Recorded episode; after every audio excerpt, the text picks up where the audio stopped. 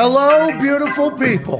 It is mandatory minicamp opens for 12 more teams Tuesday, June 7th, 2022. This sports show begins now.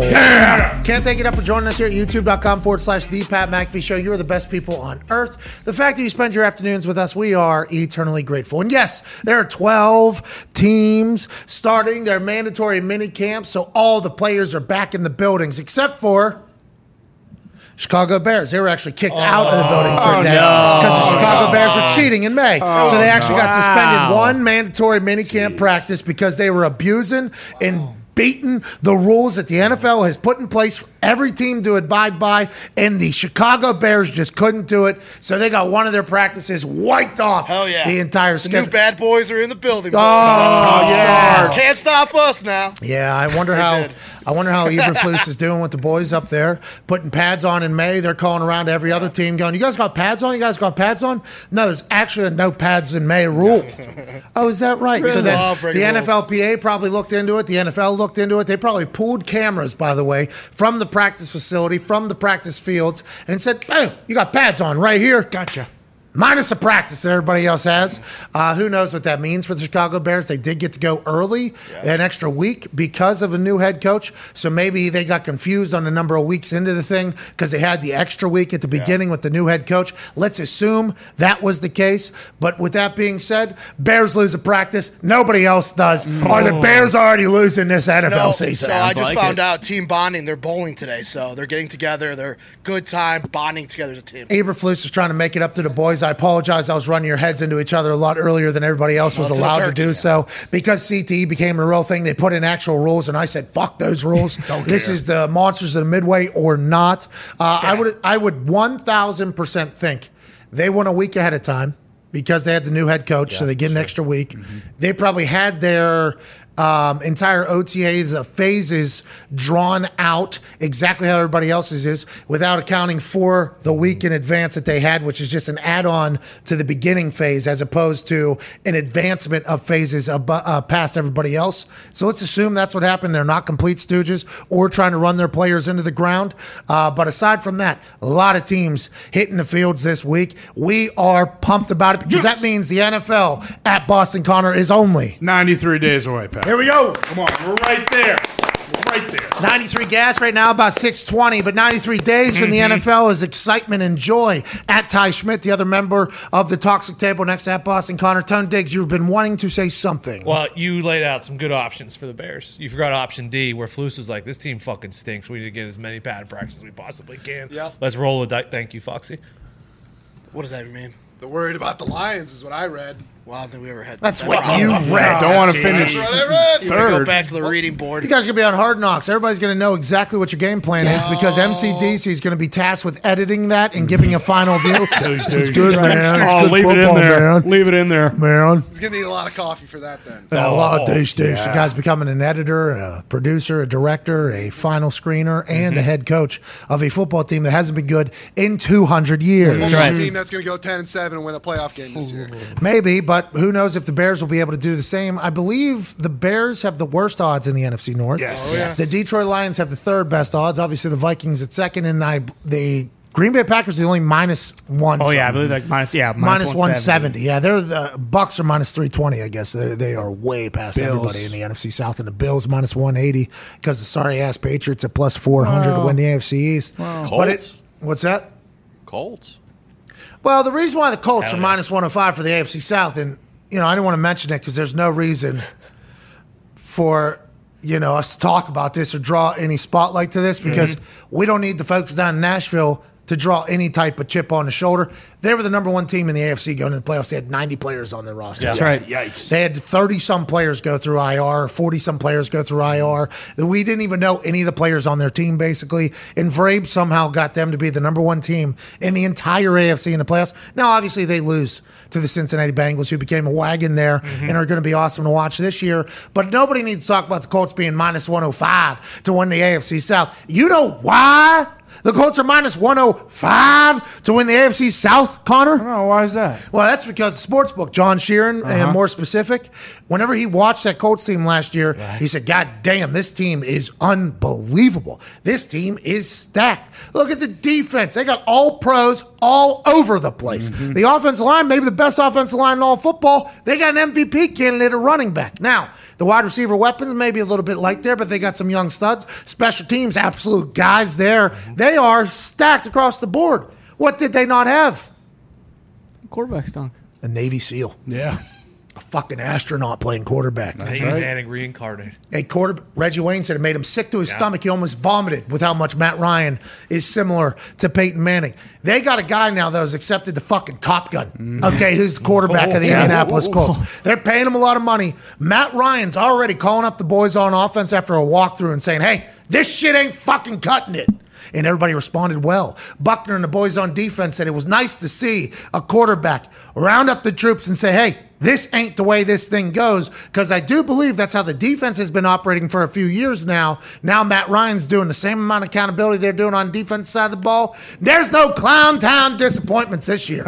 At minus 105, those sports books who might be time travelers, they get things so oddly close to 100% right so often. They do. That it makes us wonder if they got a little inside scoop on what's potentially happening in the future. And if they're putting the Colts at minus 105, Hey. they know what I've been feeling. And that's that Matt Ryan's going to turn that whole squad back. This is their first mandatory minicamp. We'll learn more today about what these boys are about. Yeah. You should absolutely. be worried. You should be worried. I'm not, so not- should you. I'm fucking not you. worried. What? Dan, Why would- why would I in be the NFC. worried? We'll see you guys later. Why would I See you down the road. We'll see you guys later. Uh, the, the Patriots have the Super Bowl favorites, the MVP favorite in the division. We're not worried about the Colts, but I thought it was more so about the fact that you know the Titans lose AJ Brown.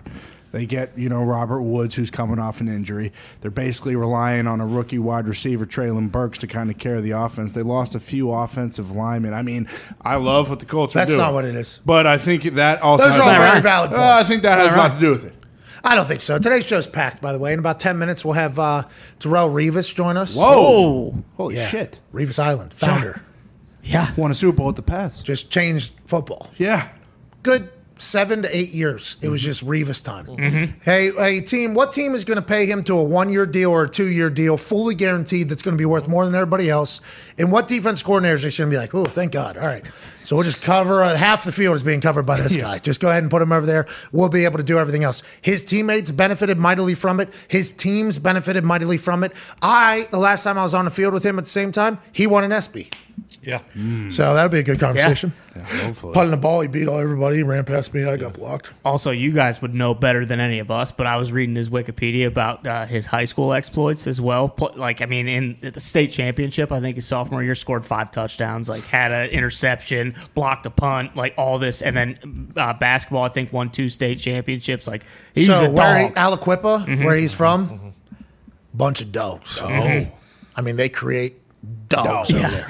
Sports, dogs. Life, dogs. And he became the baddest and best DB in the damn game for a long time and held it down all by himself. He's vastly different than every other corner that gets compared to him. Now, I guess Dion plays in the same fashion. I wish I knew more about the DB world, but there's not a lot of Darrelle Reeveses that have ever been in the NFL, and we get to talk to him in about nine minutes or so. He's going into the New York Jets Ring of Honor. Ring of Honor this year, I believe in December or no November. Him, Mangold, and Brickashaw Ferguson. all three are going in this season. So the Jets are, you know, Woody Johnson say, hey, we got a quarterback, we got a new team, we're going to put in some alumni that are good. It wasn't always terrible. we had some good players. Let's go ahead and do this whole thing. Uh, I can't wait to chat with Revis. In the second hour, we got Ian Rapoport. Okay. Yeah, he's fresh, probably off a golf course. I would assume. Naturally. What's going on in the world? What does he know? What does he not know? We'll ask him. We'll hopefully get updated. And then Albert Breer will join us. Albert Breer writes the Monday Morning Quarterback for Sports Illustrated. That's right. Mm-hmm. He mentioned our Russell Wilson Let's Ride coverage in his thing. Sent a bunch of people that don't normally watch our stuff to our video. Now that Obviously, I think we created maybe some new fans. So thank you, Albert. Thank you, Albert. Certainly heard a lot of people that did not like the way we cover sports. Sure. So thank you, Albert. Thank you, Albert. Thank you, Albert.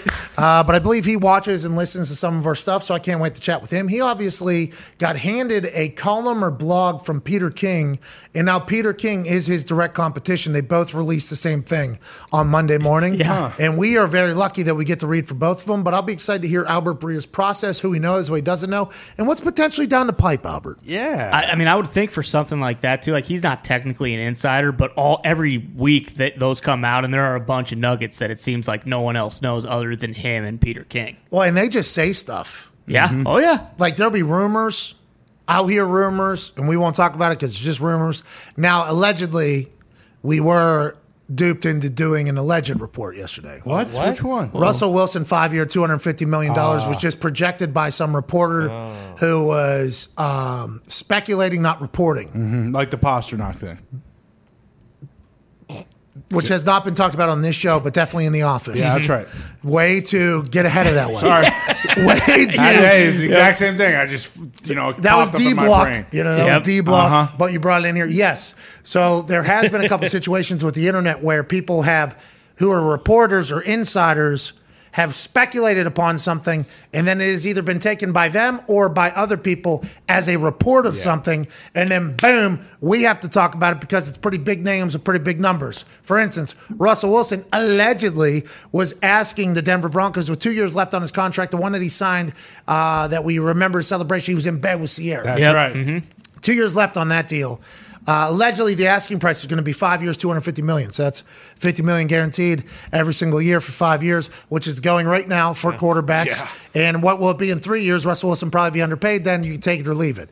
So that was being reported as a report. It was just speculation by a reporter who has inside information. Okay. So I'm happy we cleared that up. Yeah, but Pastrnak, oh, of course. Boston Bruins right winger, is being traded to the Pittsburgh Penguins this offseason. I was gonna say this one seems a little bit more credible. though. this seems like it's basically a done deal. he will be traded. so. in the I read it on Twitter. Feels like it's- I read it on Twitter. It's the Yeah. same exact thing. But, I mean, you know, hockey's been dead for a couple weeks now, so ah, who cares? But Actually, Rangers Tampa tonight, game four. yeah, I can't wait. Will Tampa be able to make this thing all square through four because they had a two week break and came out a little bit cold, and New York Rangers won the first two games? Is that how this thing's going to go? Is New York going to be able to steal one down in the storm, or are they going to give them back home uh, 2 2? We shall see this evening. But Pastrnak coming to the Penguins, great news. Well, probably not. Fired the coach two nights ago. Yeah, Bruce. See ya. Everyone's hurt. Everyone's getting surgery. Hey, they need to a lot of turn over, surgeries. rebuild, get All Bye, bye, rebuild Pasta. ahead. Surgeries. Bye, bye, Pastrnak. Oh, Pittsburgh loves pasta. Mm, we do. so does Massachusetts. No, you don't know about pasta you like kidding Pittsburgh me? does You know, pasta. there's so many Italian people in You've never had Massachusetts. spaghetti. Oh, you're life. talking about potato Boston. Well, yeah, Oh, we yeah. do pour. I actually did find out this weekend. Boston has a bar called Mr. Dooley's that pours the most pints of Guinness in the continental United States. No big deal. Well, that's what we're talking about, though, with the pasta thing in Pittsburgh. Well, don't worry. We got a North End that you know a bunch of Italian people live in. Whoa. We got plenty of other places Whoa. where. a Whoa. lot What of was about to Italian come out of people here? live in. What do you mean? Bunch of, did you hear that? Oh, yeah. Oh are you yeah, I talking heard about? it. You know what else Pittsburgh has? A lot of pierogies. You know who Why? likes pierogies? People from the Czech Republic and Slovaks like pasta. Well, why, hey, why was why was Pasta hanging out with David Krejci? Like mm, you know, Rupper was telling us, and Krejci might come back. Crazy because- on the Bruins. Nobody Well, knows he's what that means, but who cares? contract. Let's move on. Pasta's coming to the Pens. That's all that matters. Uh, that's Hockey Talk tomorrow night. What are you guys talking about? Probably about pasta coming to the pens. All right, that's awesome. Once again, that is something that a reporter is speculating upon, but is being reported as a report from an insider. That's right. Those are the things they those, those are the little potholes on the road of day to day sports coverage. Yeah. That we are going to continue to try to avoid. Yeah, but that's the offseason. You got to talk about it. Russell Wilson gets you know five years, two fifty. What do you think Lamar Jackson and Herbert are going to warrant oh, then? Burrow, Burrow, yeah. Kyler Murray. Yeah. Are they going to wait now? Is is that what Lamar's doing? Lamar, there's a video that surfaced on the internet of him on one knee in slides, throwing the ball 50 yards. Now, I don't believe Lamar Jackson was the one saying, hey, this is an incredibly impressive throw. I believe whoever recorded this said Lamar Jackson's got an absolute cannon. From the 50, one knee down, one knee up in slides, completion in the end zone. Unbelievable display of accuracy and arm strength. Although the internet can't help themselves and say, we've seen 100 people do something much more impressive than mm-hmm. this. But the thing about it is, Lamar Jackson's always been, you know, kind of buried about his arm. I think that's all the haters try to pinpoint and look at. Looks like he hit that guy right in the fucking chest from 50 yeah. yards away on a knee. That's the more impressive thing that I could see because I have seen guys, offensive linemen, DBs, wide receivers, other quarterbacks that aren't great at playing football, but are great at throwing the football, mm-hmm. take a knee, throw the ball through the uprights from the 50 into the back. I mean, that is something that a lot of great, strong armed humans can accomplish. Normally, ex baseball players that come over to football, whether they're big pitchers, they got big arms, but they have no idea how to read a defense. They have no clue what's going on. Mm-hmm. They have no touch, no finesse, but they can throw the ball forever. Lamar Jackson's working on his pass game. I don't know why the internet's got to be so rude about it all the time. Yeah, I don't know why they're being rude, especially because you know just last year he was getting you know film throwing a duck. I mean that's a perfect spot right there. I'm just glad they posted the one that has a nice ball in it. And they hit gyro just like this. Yeah. Now, granted, I couldn't zoom in close enough because the quality seemed to be, Yeah. I don't know, potato. Yeah, great. Android. Were those were those Ravens teammates, or is he still not on that team? Doesn't like that team. Well, when's mandatory minicamp? Did that start today? Are they one of the 12 teams that start today? Uh, no. It does not look like it. So He's got time. seems like he's got another couple days down in the sun for going back to Baltimore. Uh, Aaron Rodgers, I believe he will be chatting with the press. Yep. I, I think it's today. I believe so. Yes. I believe he'll be meeting with them. I can't wait to hear what those conversations are like. What has he learned about the offense and the team uh, since coming back for at least a day or two? Is he impressed by the rookies? How about LaFleur, fresh out of the wedding that McVay was at, uh, getting married to a lady named Veronika while negotiating a deal with Aaron Donald? Aaron Donald has become the highest paid defensive NFL player in the history of the sport. Congratulations to Aaron Donald, who was completely at peace with retirement uh, before negotiating or, you know, a change of his deal, basically. Ian Rapoport reported that the Rams have reworked all world D tackle Aaron Donald's three remaining contract years to give him a massive $40 million raise through 2024, making him the highest paid non QB in NFL history at 31 years old. He gets $95 million through, through uh, 2024. Damn. In negotiating this deal, the Rams opened up. Okay, so they didn't add on any years. Allegedly, at this point, there might be five voided years at the end of this thing. Let's mm-hmm, assume this is going to be a seven-year, ninety-five million dollar deal with five voided years at the end, so that they can just pass the deal as on the end. If they're not doing that, I'll be interested to see how they work this gimmick. But they ended up opening up $2 million of salary cap space for next year while renegotiating a deal that pays the highest paid defensive NFL player in the history of the game after paying Matthew Stafford and others on that team a wide margin uh, amount of money above every other person in their position group, which goes back to the same old story that we've been talking for a long time. Salary caps fugazi. Yeah. It's not real. And until everybody just understands that and everybody buys in on that, you're going to continue to see the rich get richer and everybody else try to battle in the way that used to be how you would battle. You build through the draft. You pick and choose who gets paid. People get paid elsewhere. You make sure you got it all in line. You have backups on backups so that next year you can't get caught in any situations. Instead, you got teams just paying everybody somehow, saying, boom, boom, boom, mm-hmm. boom, boom. Here, take all our money. We don't need the picks. You do this, you do this. We'll put some voided years on the back end that'll take some of the signing bonus hit. Boom, boom, boom. You're the highest paid guy. Somehow we saved $2 million.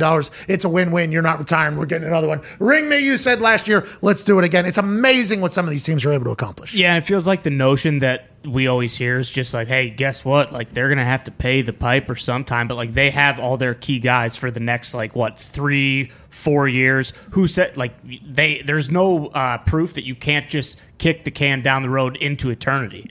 Like they can just keep reworking all this shit. Like, will do you actually have to pay the piper at some point? I don't know if you do, Everybody's trying to tell us that you do.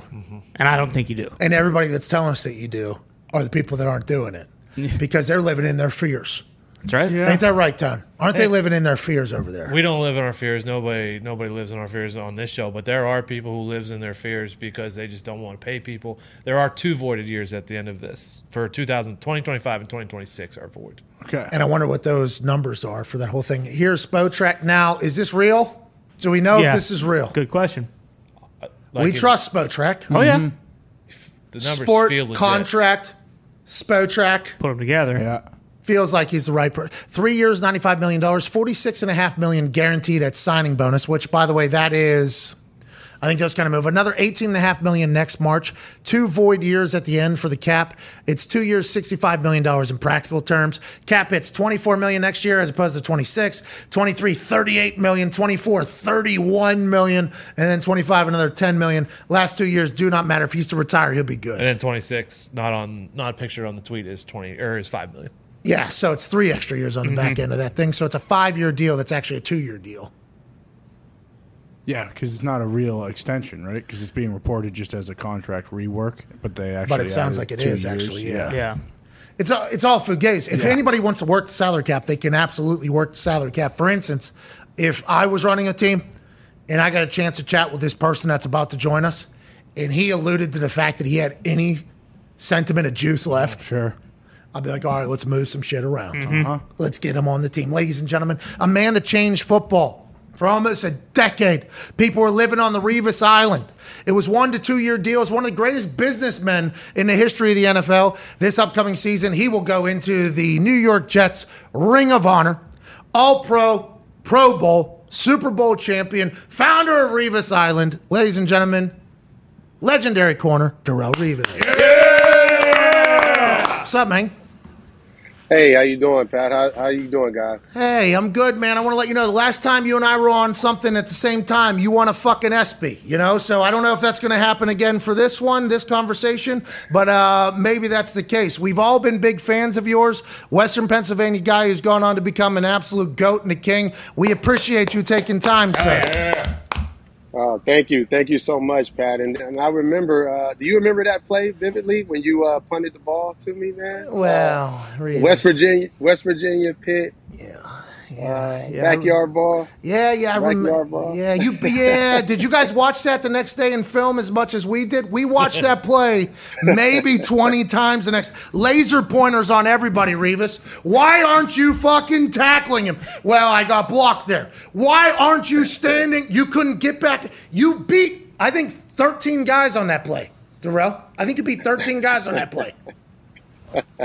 Oh. No, it was a, it was amazing. It, it was definitely amazing. Uh, I'm sorry you had to be on the back end of that punting the ball, and uh, I have to give credit to uh, Dave Wannstedt at the time who drew up the play. Uh, he wanted to actually do it during the backyard brawl to spark some energy for us, and actually the play was supposed to be a throwback to Derek Kinder, who actually who actually blocked uh, both of the guys on your team. so uh, I couldn't, if you remember the play, I couldn't really. I tried to pump, and uh, uh, Kinder was, you know, he was a legal man downfield, so I actually couldn't get the ball there. But uh, he made a great block, two great blocks on the, on uh, your defenders, and uh, I just ran down the sideline and do the best I could. I was going to try to run out of bounds, but it was a good play. It was a good play. Didn't you see me coming though? That don't scare you. I mean, I got blocked. You know, I thought maybe you run out of bounds. I was, I was like two, ah, two twenty at the time. I looked pretty good. I thought. I thought I looked pretty good. You know, nobody wants. You were um, amazing, and, and that tackle by. Uh, Derek Kinder, by the way, illegal, modern rules. Uh, sent two guys potentially to CTE City. Just would like to let everybody know that. We watched it in slow motion the next day, both of them. Rich Rod asking, Get up, Ridwan. I believe his name was, and he's I would have if I could have. What are you? Well, I think he was knocked out. I think Kinder killed him, I believe. Uh, but you won an SB for that, right? Didn't you, the whole team won an SB for that or no? Uh, there was there was we were nominated for it, uh, but we actually I think we came second uh, in the polls. But uh, That's a shame. uh, the the guy from Boise State, uh, the Statue of Liberty play, he, he uh, the, the guys won it at Boise State, yeah. And uh, you know, credit to him. Uh, it was a great play drawn up uh, for them as well. And uh, I think he actually proposed to his. His, uh, the, the, the, the icing on the cake was he proposed to his his, his, his uh, Yeah, wife you had now. you had no And, chance. um, you had no No, chance. yeah, yeah, I had no chance at all. no chance. Uh, what are you up to these days? It feels like, and I might be wrong with this, but once you were done with football, did you kind of just drift away from the game? Did you feel jaded from the game, or do you just kind of uh, is this just kind of what you're into, just kind of chilling and away from it all? Uh, you know, for me, uh, it was really the focus on my mental health.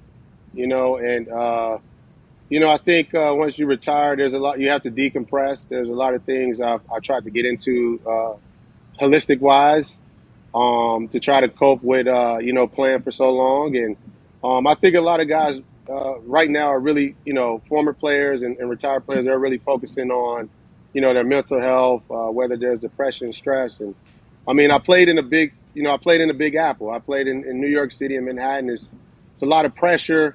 It's a lot. It's a lot of uh, you know other things going on. It's a, it's a major city, so you know, for me, I just really just try to step away from the game and and really kind of get back into practical living and kind of collect my thoughts and kind of see what the next chapter is. For. What was it like when you were in the middle of the Revis Island run there? Because everybody's expectation of you is that you are, hey, if if this guy gets one catch basically in Revis Island, everybody's going to Yeah. talk about that. And I know it's not just at the time 16 games. That's an all year thing, I guess. That's just looming over your head. Like the expectation is what drove you, I assume, or is that just naturally how you did your business when you were in the league?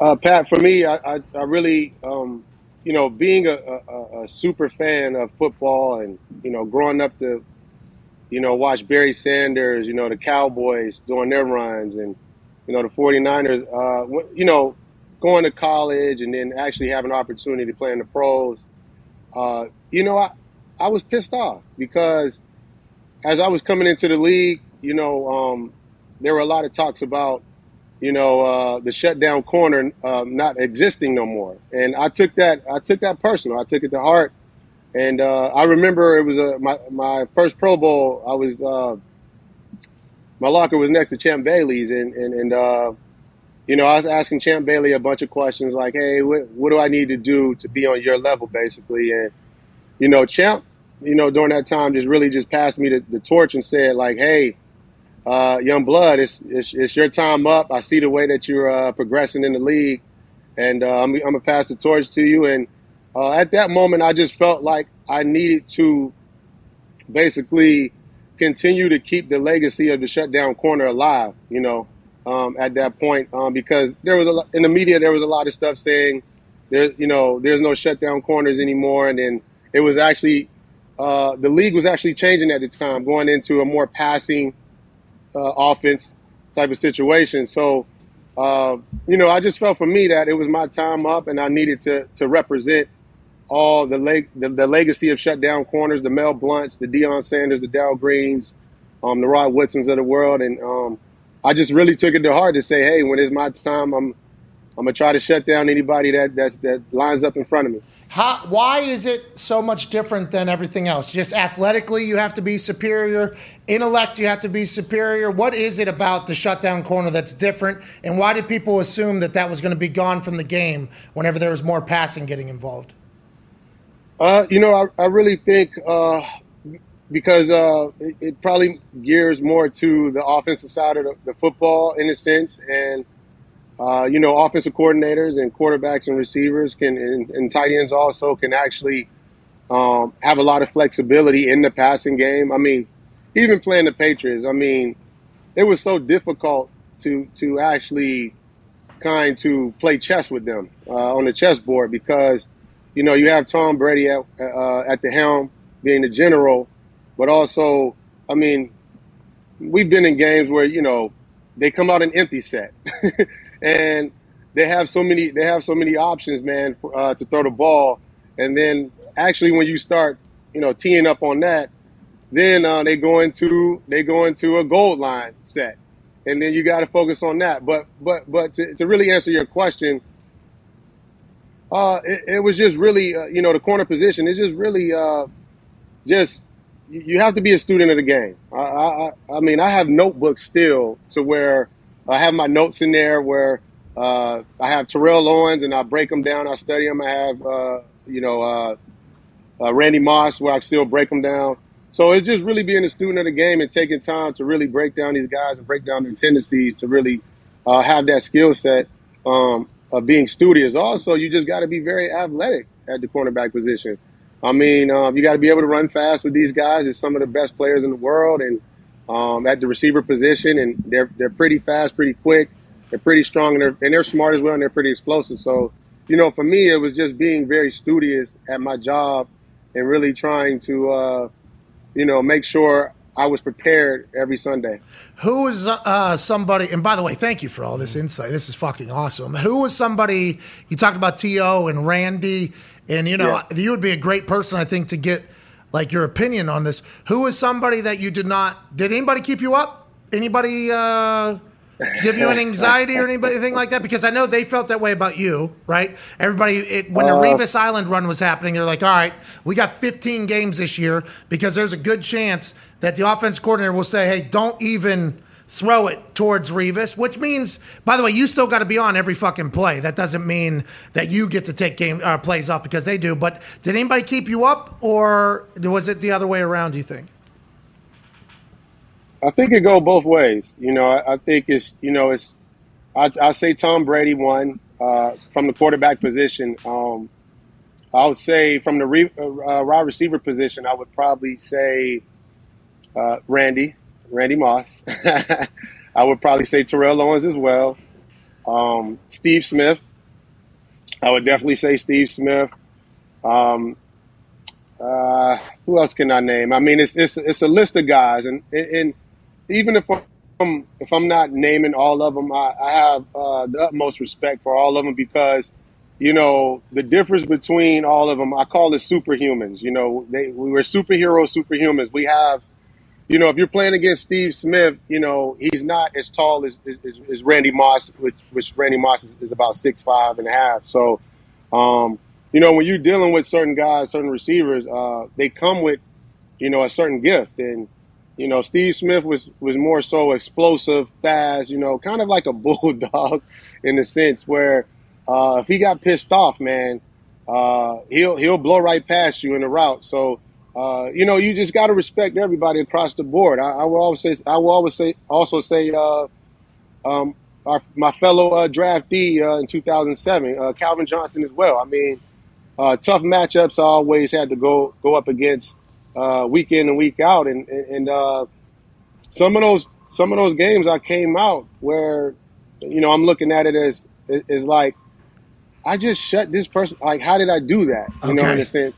But I actually, you know, the, the only thing I can give credit to is just, you know, great game plans by the, by the coaching staff, and also, uh, you know, sticking to the game plan and, and really seeing it through and, and really executing as best as I as I could, and along with my teammates, and um, we were able to do some great things. I think we had like the number one defense and also the number three defense, uh, the New York Jets uh, during the heydays in 2008, 2009, and 10 and 11. So uh, we just had a great group of guys who came to work every day and was ready to, you know, really focus in of, of what tasks we had to do. You'll be going into the Jets Ring of Honor this uh, season. Well deserved. Yeah.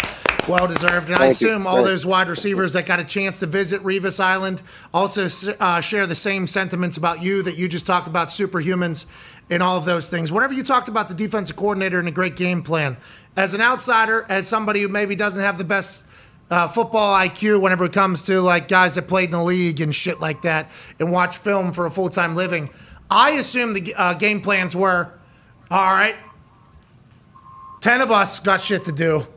And then uh, Revis, you're just doing this. Was that not what it was? Was it not just like, hey, you're taking their guy, you got that guy, or was there was there more to it that maybe uh, a noob would not fully understand? Uh, you know, I think when when when Rex actually um, when when Rex Ryan was actually hired, um, you know, we had a meeting. We had individual player meetings, and uh, I think our meeting, I can say, and this is really going, this is inside, you know, the uh, the facility. But Here we go. uh, you know, Rex sat me down and just, you know, basically just kind of said like he believes uh, that I'm the best corner in the NFL uh, at the time, and um, he's going to help me uh, strive to be that in in a sense. And that was basically our kind of meeting and our conversation.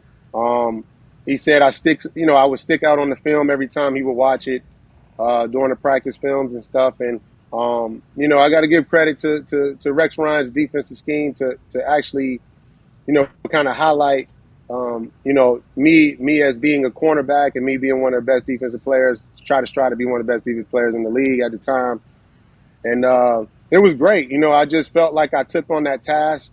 Uh, I didn't really want to because I felt we had uh, a lot of pieces uh, on on the defensive side of the ball that uh, that we can actually. I, I can just play one side. I can play the left side.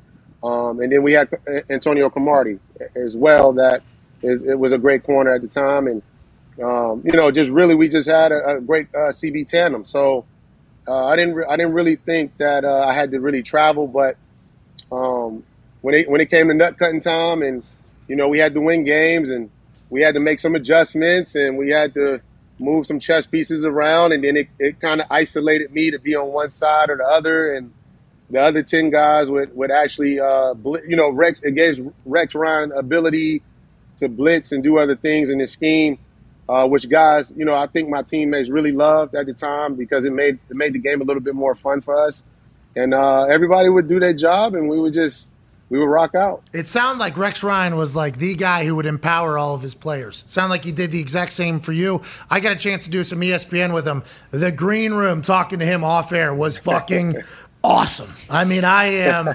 I wish I could have played for him. To be honest with you, I think I would have enjoyed the hell out of it. Uh, we're talking to Darrelle Revis, founder of Revis Island, and you talked about being the number one defense there for like five years with the Jets.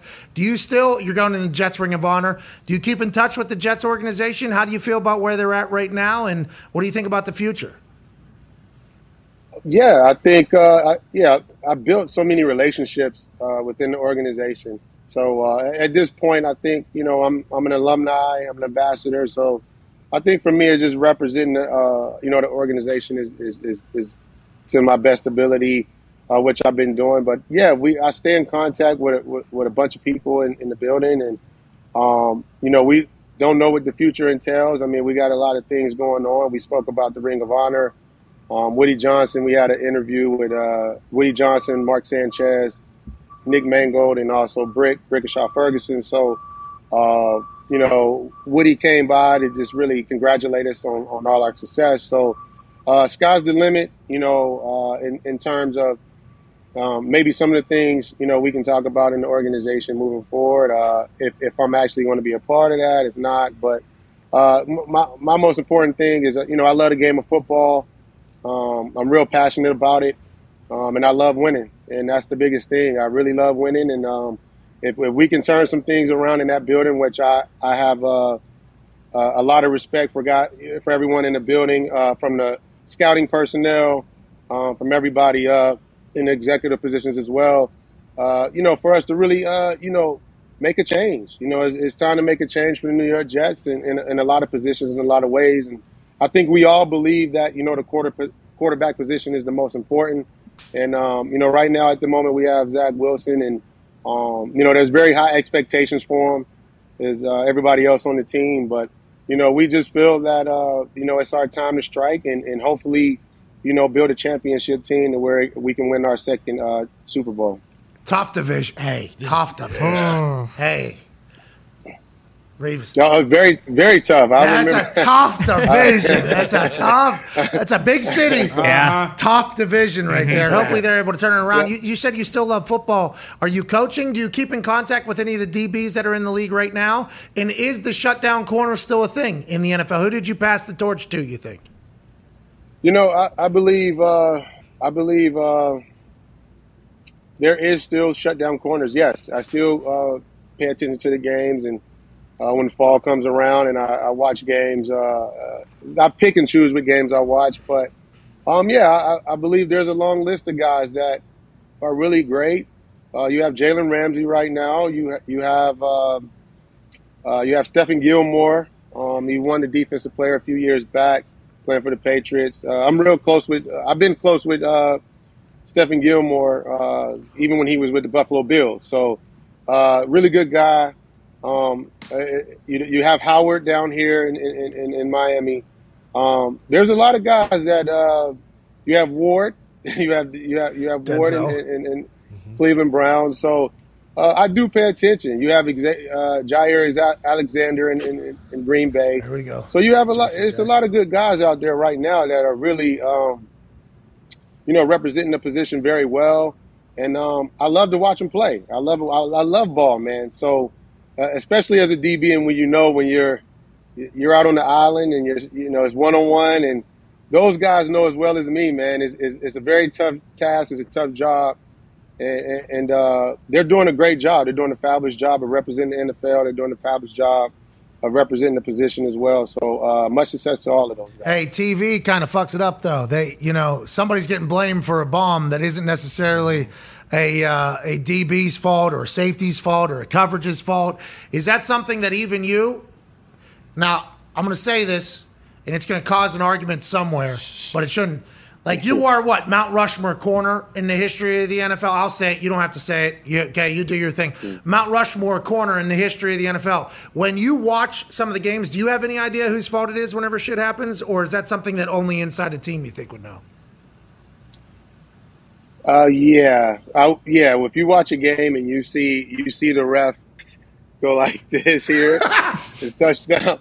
Yeah, you you you can kind of really, if you look at the replay, you can kind of really see like the mistake or the error or miscommunication at times, and you know, obviously that's for a DB coach, that's probably the worst feeling you can have, walking off after the uh, field goal and you know, you walk to the sideline and the DB coach is like, "What happened?" You know, and you know, you you got to have that type of communication of, well, you know, they were in a three by one set, and you know, the third receiver, he did a shake route, uh, he did an out and up and shake route in the middle of the field, and and uh, you know, maybe the linebacker or safety bid on it, and uh, he scored a touchdown. So, yeah, you you those are those are the you know, that's that's the inner workings of the games. But all you can can try to do is, is, is make adjustments. But um, those are the, yeah, those are the plays where you know those, those, are nightmares for you, where you you think about them or you try to readjust them uh, in the future. When I said you were the Mount Rushmore corner in the history of the NFL, was that uncomfortable, awkward? Do you hate that conversation? Because I feel like, and, and I'll dive into this. I'll dive into this a little bit. So in the sports day to day sports media world, okay, there's this conversation. Once you become like unbelievably good, and it's recognized that everybody thinks you're really good, then all anybody does is pick apart why you're not the greatest. So they stop complimenting people once you get really good, and it becomes why you're no longer the greatest and somebody else is the greatest. Your name gets caught up in that conversation all the time on the internet. I don't know how tapped in you are about corners in the history of the game. Do you appreciate the fact that you're in that conversation? And is that something you take very personal if people say that you aren't because of how much you gave to the game and how much you were able to accomplish? Uh, uh, it's you know, um, sometimes you know it's it's like you're a fo- folklore or you're it's like a myth because of the dirty work that you had to actually do to to to be successful and and, and I mean at one point that was our DNA. I mean everybody on Sunday knew that. And, and then at the time, fantasy football was actually uh, coming into play. It just it was just created in a sense so, um, you know, I was kind of the, I don't know if you want to say the Darth Vader of fantasy football, where. That's know, a great nickname. You know, Do you have that as a shirt? Darth no, Vader? no, no, no, no, no. I don't have it as a shirt. Not yet. I'm. I might make a shirt and send you one. Yeah, yeah, please do. Yeah, that's a great shirt. The Darth but, Vader of fantasy football. True. Darrelle well, well, well, yeah, yeah, because you know a, a lot of fantasy football, you know, players would um, you know, they would actually sit their receiver down during that week if, if they had to play against the Jets defense. So, um, you know, and, and, then, you know, in the off season when you go places, you would, you would hear it like, I had to sit my receiver down and, you know, when, when we played you guys or whatever. And, uh, you know, at that time, I just think, you know, I, I, I kind of said the folk, folklore thing, but, um, I, I was in the era where, you know, it was technology involved and there was a lot of, um, there was a lot of uh, stats where um, you know, you can really focus on DB's uh, pass attempts. I mean, pass attempts are thrown to him much more. Uh, the quarterback ratings at the time, yes. uh, which is still going on to this day. So, I mean, if, if you're ranking me uh, in a certain way, um, you know, I was kind of the I was, I was kind of the starting point of, of all of those kind of stats really showing up and arrest uh, arrest with the other guys as well. And uh, you know, the the those those things still live on to this day. I know records are made to be be broken and and such, and uh, I think you know when you sometimes when you retire and you have to play back everything in life and you hear certain things that you have. You you, you were so in tunnel vision. You you you, you hear some of the accolades, and you know. I think there was a there's a fact that I was um, the the greatest season for a cornerback of all time in 2009 and stuff. So once you start to hear these things, you you you you, you have a sense of pride and you you're proud of it. But you know the ultimate thing for me was was to to win championships. You know I I won a state championship in high school. Five tons. to win one at. Hey, you had five tuds in that thing, didn't you? Uh, yeah, still a record and so, so, so uh, it's it's you know for me, I think you know the high school program I, I come from, Aliquippa High School, which uh, has Mike Ditka, which has Ty Law, who has Sean Gilbert. Uh, we have a lot of other players. I- I'm sorry if I'm missing anybody's name. Um, but yeah, I mean, there's there's a sense of pride even from my high school to to actually you know win championships, and I wanted to do it with the New York Jets as well. Um, I think that's why they, I believe they drafted me in the first round because you know the winning attitude I would I would bring to the organization, and that's what it was really all about for me is just to win big and. I had an opportunity to win one with, with, with Tom Brady and the New York Patriots, Super Bowl 49, and um, that was that was a dream come true, you know, for me in the sense of just all the hard work and actually being a rival to him so many times and losing to him so many times. Yeah, yeah, we all It- did, it- pal. We all did. Yeah, we yeah, all it's, it's so it's so many nightmares. I still have some to this day. Like ah, I missed I missed the interception. It, I tipped it or, or or whatever. But it's so hard to pick Tom Brady off, and and uh, I, I had so much fun, uh, you know, battling and trying to be two lions and trying to bring the best out of each other uh, as best we could. So when you talk about the Mount Rushmore stuff, I mean, if if people want to put me put me in that conversation, um, it's incredible. Um, it, if if people have different opinions, they're entitled to their opinion. That's fine as well. I think uh, you know my resume speaks for itself in, in a sense, and um, I'm just really I'm really proud for for all experiences, everything I could you know possibly do when it was my time. You're an absolute legend, dude. Yeah. That was an awesome answer, by the way. Thank I you. want you know that was a really. You do a lot of TV or no? Not really, not really, not really. Why you hate Not them? really. You hate them? They talk shit on you? yeah, no.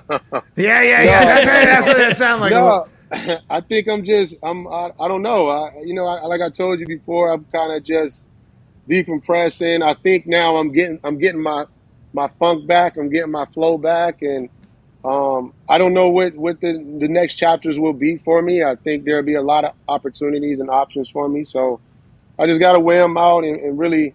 You know, I, I got to look. I just met Sir Charles Barkley the other day in the in the airport, and uh, we exchanged numbers and everything. And the first question he asked was like, "Hey, do you play golf?" And I'm like, "Yeah, I suck." You know, what I'm saying We all I play do. a little bit, but I suck. We all do, man. Hey, I'm happy you got your funk back, dude. The sport is better. Okay, we'll be better for it. I love seeing ex players because you're not the only one that leaves the game. Because most NFL guys, let alone Mount Rushmore guys, most NFL guys, whenever they leave the game, it's the first time where it wasn't their decision. It's the first time ever that maybe somebody said no more. It's the first time ever you're away from the game and everything. So a lot of guys go through that. I'm fucking pumped you're out of it. Hey, I'm pumped Hell yeah. you're out Thank of it, dude. This is good news for everybody. You deserve to be celebrated though too for all your fucking work. I, listen, I don't want to say this too much to you. Massive fan. I mean, you ran right fucking by me on the ESPYS and on Thursday Night Football, but massive fan of your work, man. Because the amount of hard work Thank that you. had to go into that. Everybody just sees the Darth Vader of fantasy football. Everybody just sees, oh, they're not going to throw the ball this way. But if you're off one of those plays where there isn't a plan, somebody's going to try to get something on Darrelle Revis, quarterback, wide receiver. So you just having to live up to your own hype every single week. The amount of work and stress. I'm happy you're going to be able to be celebrated, pal. Very happy for you, man. Uh, the boys have a couple questions for you. Is that okay? Yeah, sure, sure. Go ahead, Ty. Darrelle, you mentioned kind of seeing the game change to a more offensive style during your career, and we see all these receivers come in now, and it seems like have a thousand yard uh, seasons their rookie year. Do you think it's harder for cornerbacks to to play now than it was maybe like ten years ago? I think it's I think it's more challenging. Um, yes, for for a secondary to to play the position in the sense of, you know, uh, there's always rule changes. Uh, you know, the pass interferences. Uh, even though you know, I think a little bit on my way out, I was uh, uh, deciding to, to, to retire. Um, you know, there was always questions about you know the pass interference rules and um, how can we best play uh, you know receivers across the board. Um, so you know, it's very tough. You know, they're very strict with certain certain things when it comes to the pass interference rule. But um, you know, you're you're right. I mean, I I mean, even of all of us on here, I think you know, of us being fans of the sport, I think you know we watch Barry Sanders carry the ball, you know, 30, 40, 40 times a game. You, you've seen Jerome Bettis, you know, carry the ball 30, 40 times a game, and uh, the, the 10 year gap of that of, of being now a passing league and and and guys, uh, you know, I tell you what, every team needs depth in their secondary. I mean, you need six to uh, seven. I mean, they're saying. Yeah, you need it. you need it. you need you need a lot of depth. I, I remember uh, even playing, you know, for the Jets and, and under Rex Ryan, and and um, we stacked our, our secondary. We had at least about 13, 14 guys within our uh, corners and safeties within our uh, uh, DB room because, and, and some of those guys played their role. They played special teams as well. But we, we, we had packages on defense where we might have six or seven DBs actually on the football field. So um, this would this would give us a lot of ability to be able to blitz from either side of the field. We can disguise a lot of things on defense uh, and uh, and just really go from there because it.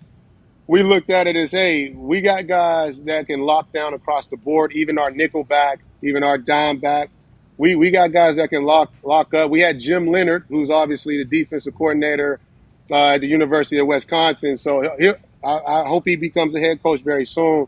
Uh, we had guys like Jim Leonhard who who uh, knew the defense in and out.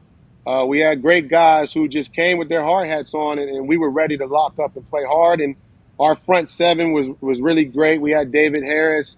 Um, we had some other guys, Calvin Pace. I, I, don't, I don't we had Bart Scott as well. Yeah, had once again, you're, you're going to miss some that- guys, but you love everybody. You've said this before. You, Yeah. yeah, yeah. so, so, so overall, man, we we just we just looked at our defense and say we need at least about we had about 14 guys in our in our DB uh, room. So, uh, and and it's you know in today's game, you need to stack your DB room uh, to because it's a passing league now. I mean, guy, you know, quarterbacks are throwing 60, 70 times a game. Um, the, the, the stats are nuts. Uh, you, you, you see uh, David Carr in Oakland. I mean, he's throwing for four or five yards. Uh, so, I mean, you, you got to stack your DB room up. Las Vegas. They're going to be pissed you said that. I mean, Las Vegas Raiders, they're going through a lot of shit right now. You sitting there in Oakland will be right at the top of the list. Uh, last question here. We can't thank you enough for your time. Go ahead, Connor. Yeah, Darrelle, you mentioned you still have a lot of friends in the Jets building. Have they reached out to you to kind of mentor Sauce Gardner at all? Just because you know they took him at number four overall, and he's kind of a he's a bigger corner, but obviously there's no one better to mentor him than you. Uh, yeah, we spoke. I spoke to Sauce uh, once he got settled. I think it was about a week later after he was drafted, uh, fourth overall. So, uh, yeah, we, we we have each other's number. Um, we just going to continue to, uh, you know, communicate as best we can. Um, there's a lot of uh, other DBs on the Jets in the Jets secondary who's who's reached out reached out as well. So, you know, for me, it's it's, it's really just kind of. Um, I think this is a new phase for me. It's a new role for me as well. Is I'm trying to, uh, you know, figure out um, maybe my next chapter in life and, and things that I'm doing. But uh, for the most part, yeah, we have a, you know, I think the the relationship is, is, is going to begin. It's going to start, and it's going to continue to build on the relationship. You see this? Huh? I'm fuck. I'm ready to. You see that? I see. Huh? I see you. Yeah? You see my bail technique too. I mean, that's the fucking game. That's the game. How much of your game? How much did you focus on jam? Was that massive on every single piece? Was that the biggest part? Did you train boxing in any of that? Did you do anything for your training that we Uh, wouldn't expect? Uh, yeah, yeah, yeah, uh, Pat. Uh, I've done a lot over my career. I've done a lot of uh, kickboxing. Um, I think that was probably the main thing was really kickboxing and hand placement. You know, as you're actually jamming guys. Um, um, I tried to dabble in a little, little, little karate a little bit, um, but for the most part, I think kickboxing was kind of uh, my main priority and my main uh, gig in that sense of just really trying to hand placement, and uh, that was my that was my strength. You know, I think my weakness was playing off coverage, but um, you know, the insanity of us trying to trying to reach perfection is. I've worked on a, a lot of off man coverage as well, to where I can disguise in a lot of ways when I'm playing off. Um, it's probably too late for you to figure it out. It's probably third or fourth quarter, and it's probably too late. The game's probably all over. I probably, I probably, I probably worn down your receiver so much by playing press coverage that uh, it's too late to even figure out the tail. So, uh, yeah, I think my, my, my, my strong point was, was was playing press coverage, press man coverage, and really just getting in the receiver's face and really just challenging him uh, all the way throughout the game. Did you talk? Were you did you talk at all? Or were you super quiet on Revis Island out there? Uh, I never really talked trash because you know you know why I, I felt that it was too much uh, energy uh, to waste. I just it was too much at the time, and uh, if if someone started to jar with me or or, or, or talk trash to me, then trash talk to me, then I, I would speak up and, and say whatever I had to say. But for the most part, I kind of just really I kind of just really focused on um, you know my technique and, and, and really I mean these guys are really they're not easy to they're not easy to cover. I mean they're really not. I got to give them a lot of credit. I mean we're backpedaling backwards sometimes and they're running full speed at you. 16, Um, 17, 18 miles an hour. Yes, You're backpedaling. yes. Isn't that just hysterical? And then, by the way, Yeah. they can break off at any point, and you have to. Are your feet fucked? Not uh not not not really. Not really. Anything? You know what? Because I, anything? anything in the body? I, well, you know, my, my lower body malfunctions all the time. I tell you that. It doesn't You know, operate you- how it's supposed to. you get you you know you get you get Charlie horses and you get things like that every once in a while, but uh, yeah, you deal with that on the day to day sometimes. So yeah, Well, thank you for your uh, contribution to the game. Thank you for coming on here. Can't wait to see more of you, hopefully, around. And uh, you're the best, man. Enjoy your Tuesday. oh, thank you so much, guys. Appreciate it. Ladies and gentlemen, the founder of Revis Island, Darrelle Revis. Thank you, buddy. We have a college football national champion, a Super Bowl champion, a Ryder Cup champion, a private plane survivor. Ladies and gentlemen, COVID survivor AJ Hawk. AJ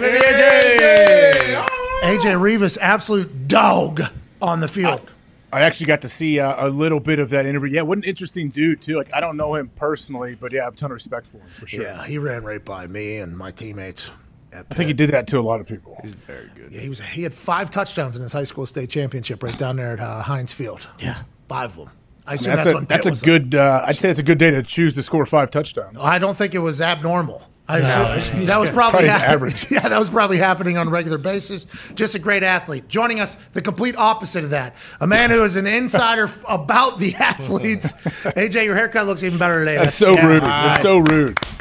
Golfer, senior NFL insider for the league and NFL.com. Ladies and gentlemen, host a weekly wrap up with Rap Sheet and Friends. Us being the friends, he being Rap Sheet, Ian Rapoport. Kind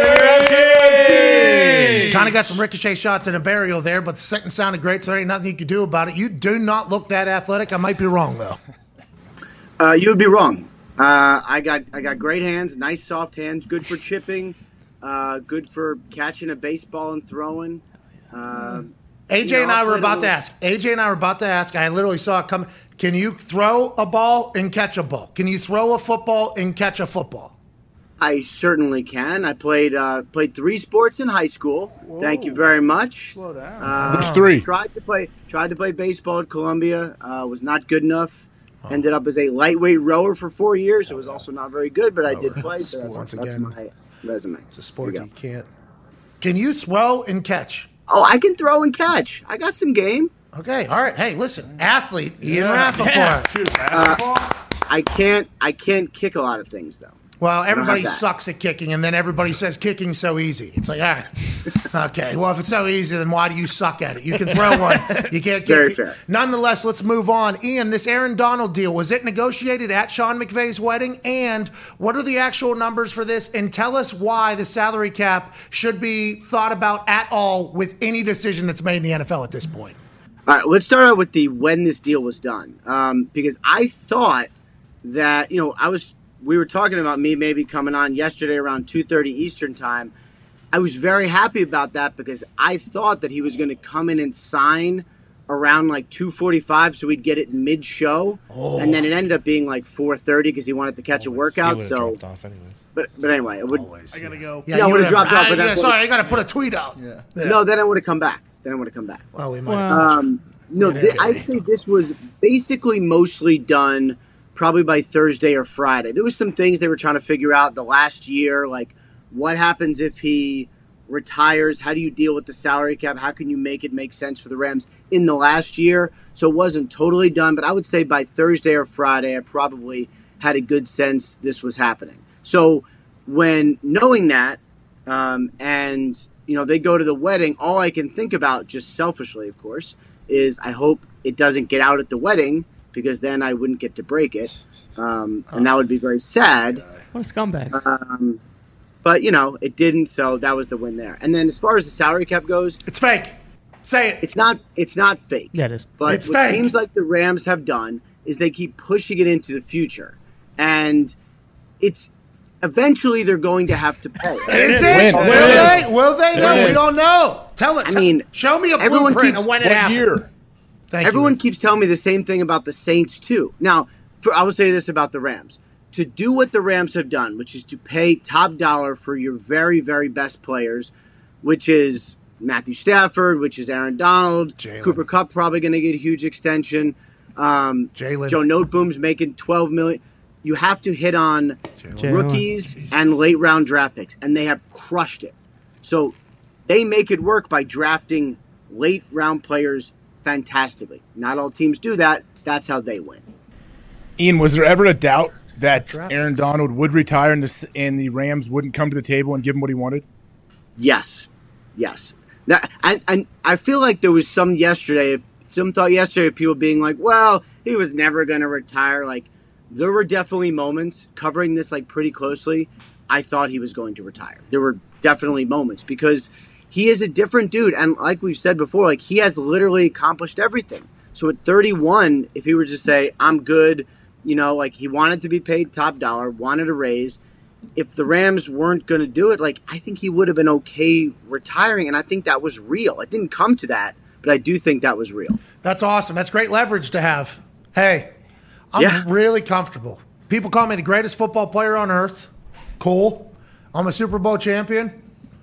Cool. You mm-hmm. got a lot of money. Cool. I believe he's married to an agent or something like that. I think they are going to continue to have great success off the field. Cool. I'm good. You want me to come continue fight against two to three men every single Sunday for you? I'm going to need top dollar. And they were able to make it work. Why was he potentially going to retire? Because they didn't think they were going to be able to work it into the fake salary cap? Um, Go on. No, because I think it took a while to like this contract was really unprecedented. Like we'll talk about like new money and extensions based on how many dollars are in the future and what's guaranteed. This was no New Year's. So you literally cannot calculate the It was though. Didn't they just No, put voided well- years on the end? Yeah, those are fake. Those don't count. Those those are just salary Just cap like the fake. salary Which is cap. what we. Yep. What are they? Go ahead. Say what you just said. Say they're They're fake. fake years for the salary cap. They count against the cap, but they're not actual money years. No. It's like remember when Taysom Hill got that huge contract and everybody lost their mind? Mm-hmm. Yes, we do. Four years, 160 million or something like that. Yeah, that was those were voidable fake years. By the way, like that was last- back when you were reporting those numbers as the actual numbers. You remember No, that? Yeah. uh, then the Aaron Rodgers deal Yeah. came, Uh-huh. and it was like, no, no. Here's the actual deal. This is what we're actually talking about. This one is easy to figure out because there are no new years. It is just a raise. It's and and and He had nobody five lost their years mind. left. Aaron Donald had five years left on his deal, He had he had three years left. It's a three year deal. But there's three years of voided money on the back end with a two-year deal of guarantees. There's two years of voided money on the back end which don't count. So basically, what this deal is, it's two years for sixty five. God, what a great tweet that is! Two years. A lot of words. A lot Hey. of words. You know you're allowed to hit enter in that and start a new paragraph. Yeah, you and Pelissero both big on the paragraph breaks. Oh yeah. Well, that's just Um, word salad. Look at that thing. It You is a think, lot so, of- huh? It is a lot of words. Now, I would say Todd to- France got his love, by the oh, way. Oh, yeah. Todd France in there, you know what I mean? Shout out. Hey, shout out Todd France. En Nice français deal, to Todd. Absolutely getting the deals done. But you're but it's all fake. Ian, we know it, you know it. Anyways, Ty, your question for Ian. Yeah, rap sheet. I don't Who know. If, refuses to say the truth? It's all fake. You know it. We know it. Go ahead, Ty. yeah, it's all Sorry. fugazi. Uh, rap sheet. I don't know if you have any more information that than we do with this, but like the Deshaun Watson situation, is that still kind of just like book closed on it, or now that there are new accusations, like does that kind of just unwrap this whole thing again? Yeah, I don't think it's book closed. I, I- the way the NFL was viewing it was their investigation was coming to a close. Usually, Deshaun Watson is the last. You know, usually the subject is the last person to get interviewed. So that happened. It was, two, it was either two or three weeks ago in Houston for several days. The NFL then, you know, obviously we have the two new lawsuits, 23 and 24. The NFL has remained in contact with him because what they do is they basically cross check the information they have. Um, but the investigation wasn't closed. So, I mean, the NFL has looked into every lawsuit, they've looked into every allegation. They have talked to Deshaun Watson about every allegation and every question they have for him. So that is continuing now. So I don't believe it's over, and I don't believe any decision has been made. But like, this is why there's no rush to do anything until you really have to, in case something like this comes out and is new, is important. Open your eyes to something in case you have to discuss it. Voided contract potential here from the Cleveland Browns and Deshaun Watson with his 24th uh, allegation, I guess, was how it would be described. I have not heard any discussion of of a voided contract at all. Have not heard that as part of the discussion. Connor, go ahead, pal. Yeah, rap sheet. Uh, Deebo Samuel's reporting to minicamp. So, can you confirm that for six weeks we talked about a story that was absolutely nothing? And when do you think we can expect a deal to get done between the Niners and him? I think the best case for the 49ers is that we all wasted a lot of time. But let me just add for those people who may be listening to me right now who do operate a daily, you know, internet and radio show, Stewards Deebo game. Samuel was a pretty good dude for about six weeks. Deebo Samuel was great for con- uh, conversation fodder. Yeah. But did Tori Dondi ever think a deal was going to get done here, or is this just a timing thing? I'd still like to see what ends up happening here, right? Like they've been very clear about not wanting to trade him, and I believe that because rarely would you have a GM say, "I would be dumb to trade him. I'm not trading him," and then actually do it, right? You have people talk around things, but that was pretty clear. Um, the 49ers have done a couple things. I know they've been talking to him the last couple days, trying to get him to come in. So he comes into minicamp. He does not get fined $100,000, which is good because people don't like to get fined. Is there voids that come with the missing of the mandatory minicamp, or just the ninety-five thousand dollars in fines? I saw that. Uh, I believe due to failure to practice clause, the guaranteed money would be voided too. Yeah. So everybody keeps saying it's ninety-five thousand dollars, but it's much more than that, right? I mean, it's much, much more than that for most contracts. Right, like, but for him, they're not going to cut him, so it doesn't matter. But yes, it does. For a lot of people, it would it would change some things. But so what the 49ers, I think, have done is try to say to him, we are not going to use you as a running back. They drafted a running back in the third round. They have a couple good players, running backs coming back from last year. I think they'd like to use him on the gadget plays, but not give it to him between the tackles 15 times. That is something that actually speaks maybe louder than a new contract. So, what exactly does he want more? Does he want to be paid as a receiver, or does he want less carries and not to play running back? both wants to be paid as a receiver and he doesn't you know because like this contract is great but he doesn't want it to be his only contract i mean we see what happens to running backs like they get beat up Beat up. and he doesn't it's actually like really forward thinking and smart like it really is I agree. I concur completely. But if they would pay for him to be a top wide receiver and then sprinkle a little running back juice on there as well, I think all would be made well. Do you see a deal getting done here or no? i think No, it that's is a no. Yep. they got a lot of work to do to get a deal done. i think it is possible but it's not one of those where i would say god it's it's gonna get done just wait two or three you know like i'm not this is a really it's a really really hard one Who's in that world? Tyler? I think, yeah. I mean, quarterback contracts generally get done, and they've been very clear about it, including on your show, I believe, right? Yes, When- sir. Yes, sir. Yeah. Um, so that is one I think, and there's you know a couple other really good players that like we talked about it, like Cooper Kupp probably eventually gets a deal. Metcalf. You know, there's a couple other really good ones. Quenton Um, Nelson, Quenton Nelson, DK Metcalf, Terry McLaurin. Yeah. Terry McLaurin, Terry, Terry McLaurin's talking. Jimmy You can see G. Baker. Jimmy G. Well, who knows? Uh, Whoa. He was a No, I- he was excused from mandatory minicamp. Is that because they they're done with him? Is that it? Huh? Don't even. No, we don't even want it just to ma- be. We don't want anybody to even think Yeah. that this isn't Trey Lance's team. Is that what it is? No, I think it's just that uh, there's a couple reasons. One, I don't know how much he was going to do anyway. Like he's still rehabbing from the Oh, it's like the me and Hell shoulder, so like Oh, okay. Oh. Yeah. Oh, No, yeah. All that parties involved think yeah. it's One best. match, it's Oh, there's not even a reason you should be here. Yeah. Yeah, because if they don't have desperate. doctors and trainers and physical therapists at the Niners, which it sounds like they don't, him getting his rehab for his shoulder elsewhere, probably the right move, anyways, right? well, he I think he went his own route on the uh, on the rehab, and I think he's seeing his own people. So, but it, to have him stand out there and then everyone ask him questions, like it's it's a weird situation. I know they'd still like to trade him. I know he'd still probably, I imagine, would like to be a starting quarterback somewhere and not have to fight for his job. Um, it's just better to stay away until they figure this thing out. Trey Lance is the guy, right? He 100% now. This is a clear sign of that.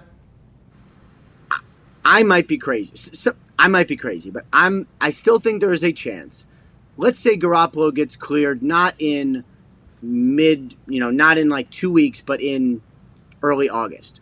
What if he comes to camp and is the better quarterback in training camp? They have to start him. So I just, I'm still keeping this open because if they can't trade him, That's how the he did NFL lead them to the playoffs last year, Yeah. right? NFC Championship, NFC Yeah, I Championship, remember watching. Super Bowl. I mean, Yeah. that motherfucker's been there. Yeah.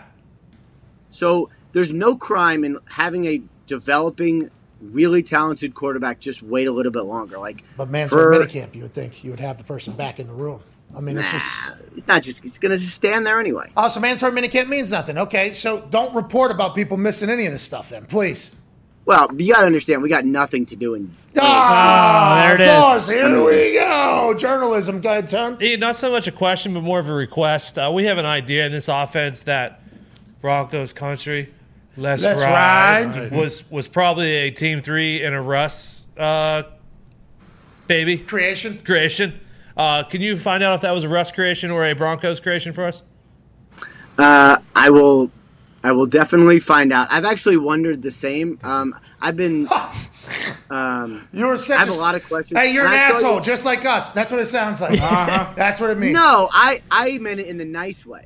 So did we. Yeah. But just us even thinking that, like, oh, did Russ create that or did the Broncos create that? We're assholes immediately. And I don't Does like Ian it. have any? Com- hey, does he have any contacts inside uh, Team Three?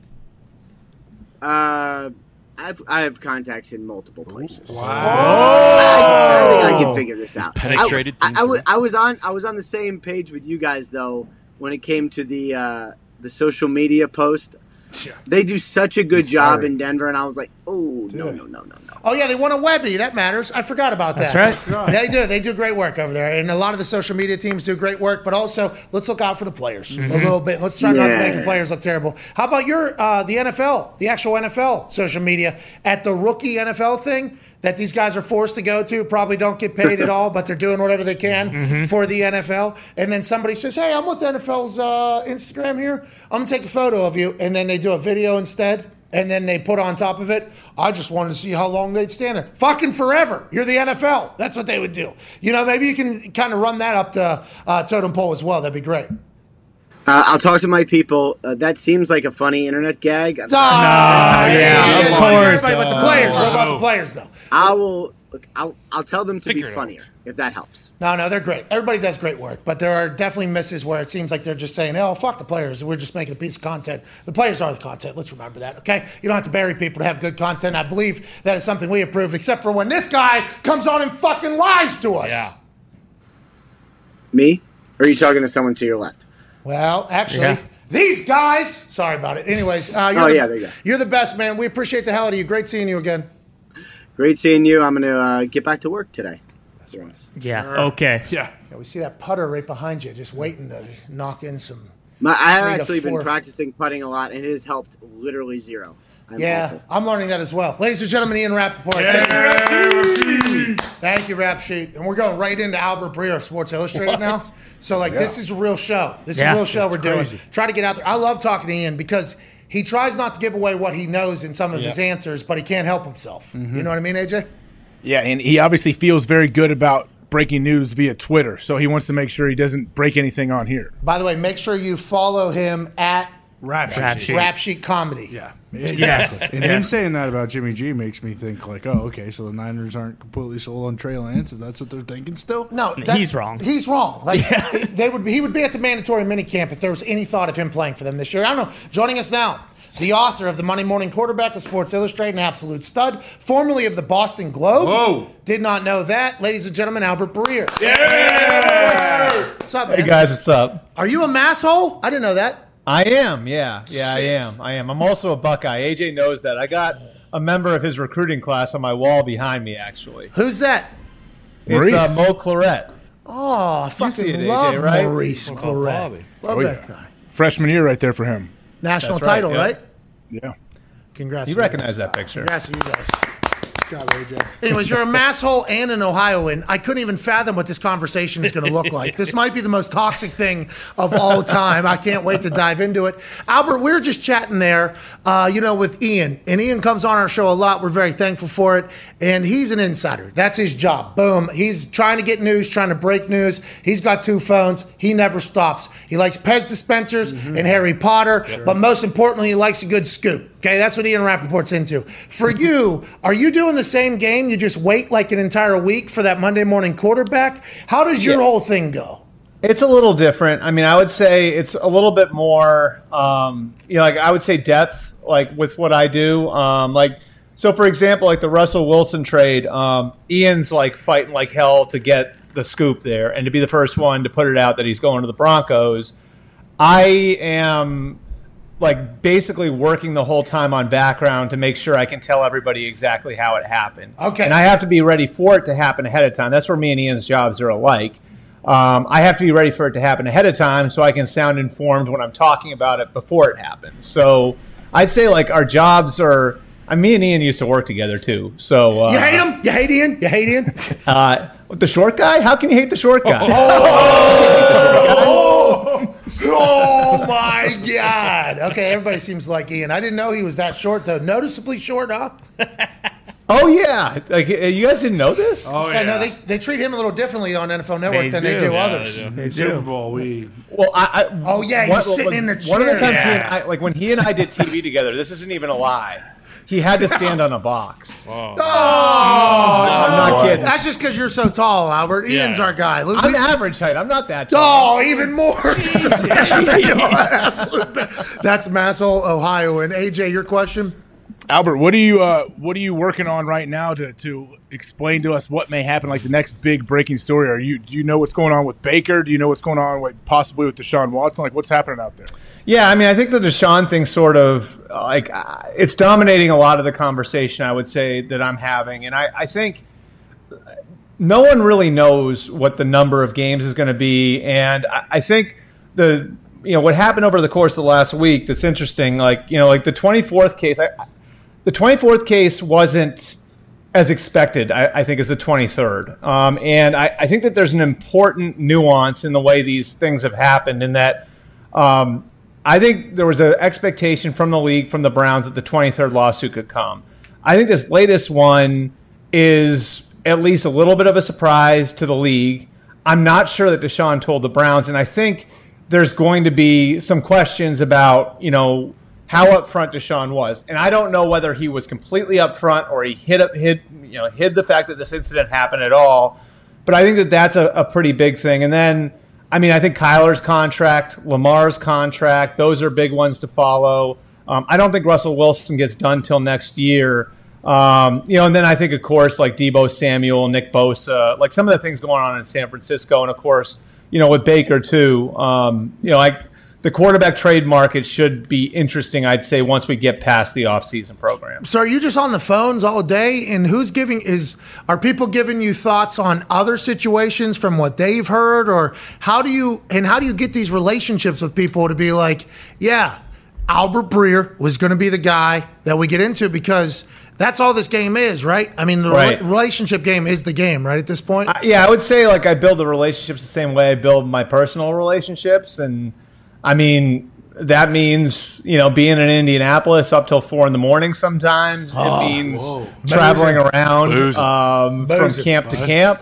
Like in the summer, it means being at owners' meetings. It just means you're building relationships the same way you would build relationships and having running conversations with people the same way you would have running conversations with people in your personal life. And I, like, I'll put it this way to you: like, I I said this to a couple of college kids yesterday.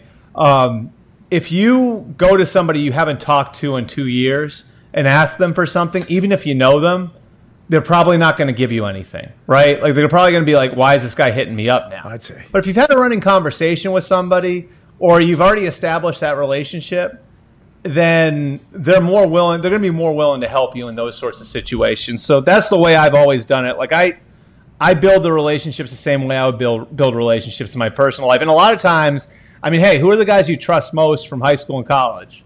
They're the guys who saw you face down in a ditch, right? Like so. Sometimes Oh, that yeah. sort of thing can What? play into it too. Oh, respect. Okay, you know you've Hey, I've seen. You know. You know what we know. Mm-hmm. Kendall Roy. That's right. Logan Bingo. Roy. L to the OG has seen Kendall. Yeah. Oh, I got into Succession, Albert. I know you don't have enough time covering the NFL. Whoa, what a show! So many references. Guy I went to high school with is one of the stars of Succession, Jeremy Strong. That's Kendall. That's Kendall. That's Kendall, yeah. You went to high school with that guy? He's a mascot. Yep. Yep. Him and Chris Evans, him and Captain America. What high school did you go to? One was a year. So, yeah, Jeremy's a year older than me, and uh, Chris Evans is a year younger than me. Hey, they're saying the same thing, by the way, that you're saying right Uh-huh. now. They're saying, "Hey, Albert Albert Breer, and Chris, Yeah. Chris Evans." I wish. What's the I'll trade school? paychecks with them. hey, what's the high school? Lincoln Sudbury, outside of Boston. It's a public high school, too. It's not a private high school. Oh, respect, because uh, who was on here that had cookies at 9 a.m.? Uh, that would Field be Yates. Vanderfield Yates. Vanderfield Yeah. Yates. He was up in there. That was an interesting. Belmont Hill. I mean, it made sense, but it was certainly a. I didn't know people actually were doing that. We were fighting for Mexican pizzas on Wednesdays. Oh yeah, 50 cents Oh, extra man. stuff on it. Absolutely, dude. Um, so, Peter King, did I get this right? Peter King left Monday Morning Quarterback, handed it Yep. to you. You were chosen by him, by Sports Illustrated, and then now he's your number one competition. You two are basically doing the same thing every single week. Now, you're both so talented, so I think every you probably share the demo. I would assume the demo is the exact same reading both. I'm not 100% sure. You probably have some uh, Breer Maniacs, and he's probably got some PK Fanatics. fanatics, people or whatever that are going there. But we both, we all read both of them. Do you two communicate with each other? How's the friendship Yeah. with you guys, and how did that whole transition go? I don't know. Well, wait a minute. I, I don't know if it's like this for you guys, but I like think like the people who hate you follow you closer than the people who like you. That's the way it is for you guys too, right? Yeah, a lot, a lot. Yeah, I mean that's the only reason why this thing has suc- success. Yeah, they're all over. Like the people who hate me, like seem to know everything that I've ever said or written or anything else. Yeah, Peter. Um, so Peter actually hired me. Um, Peter was the one who recruited me from NFL Network um, in 16 and, and wound up hiring me. And, and he and I had talked about the idea of like his contract being up in two years and what he handed off to me. And it wasn't like promised at the time, but it was sort of understood that if I did a good job, that I'd be in position for that. And um, you know what I didn't know was that I would be in direct competition with him, which has been interesting. Uh, but I'm great friends with Peter. He's been awesome to me, and he's been awesome to so many young people in our business. Um, and I would say, like, I am so much better for like having to compete with him every week. Like, I have to be on my toes every single week because I know he's going to have something good. And like it's like anything else, like competition always makes you better. Hey, what venue uh, do you get the most information? Like combine, pro days, senior bowl. Where do you think you can get the most work done in your your field of work?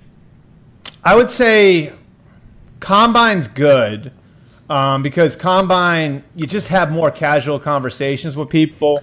and um, you know, like so much business gets done there. Like I don't know, people. I mean, I'm sure you guys know this, but Oh, yeah. like, I don't know how much the general public knows that. So such a small percentage of like what's happening at the combine is actually like guys running 40s and doing the vertical jump and all of that different stuff. Like there's a ton of stuff to set up the NFL offseason that goes on there.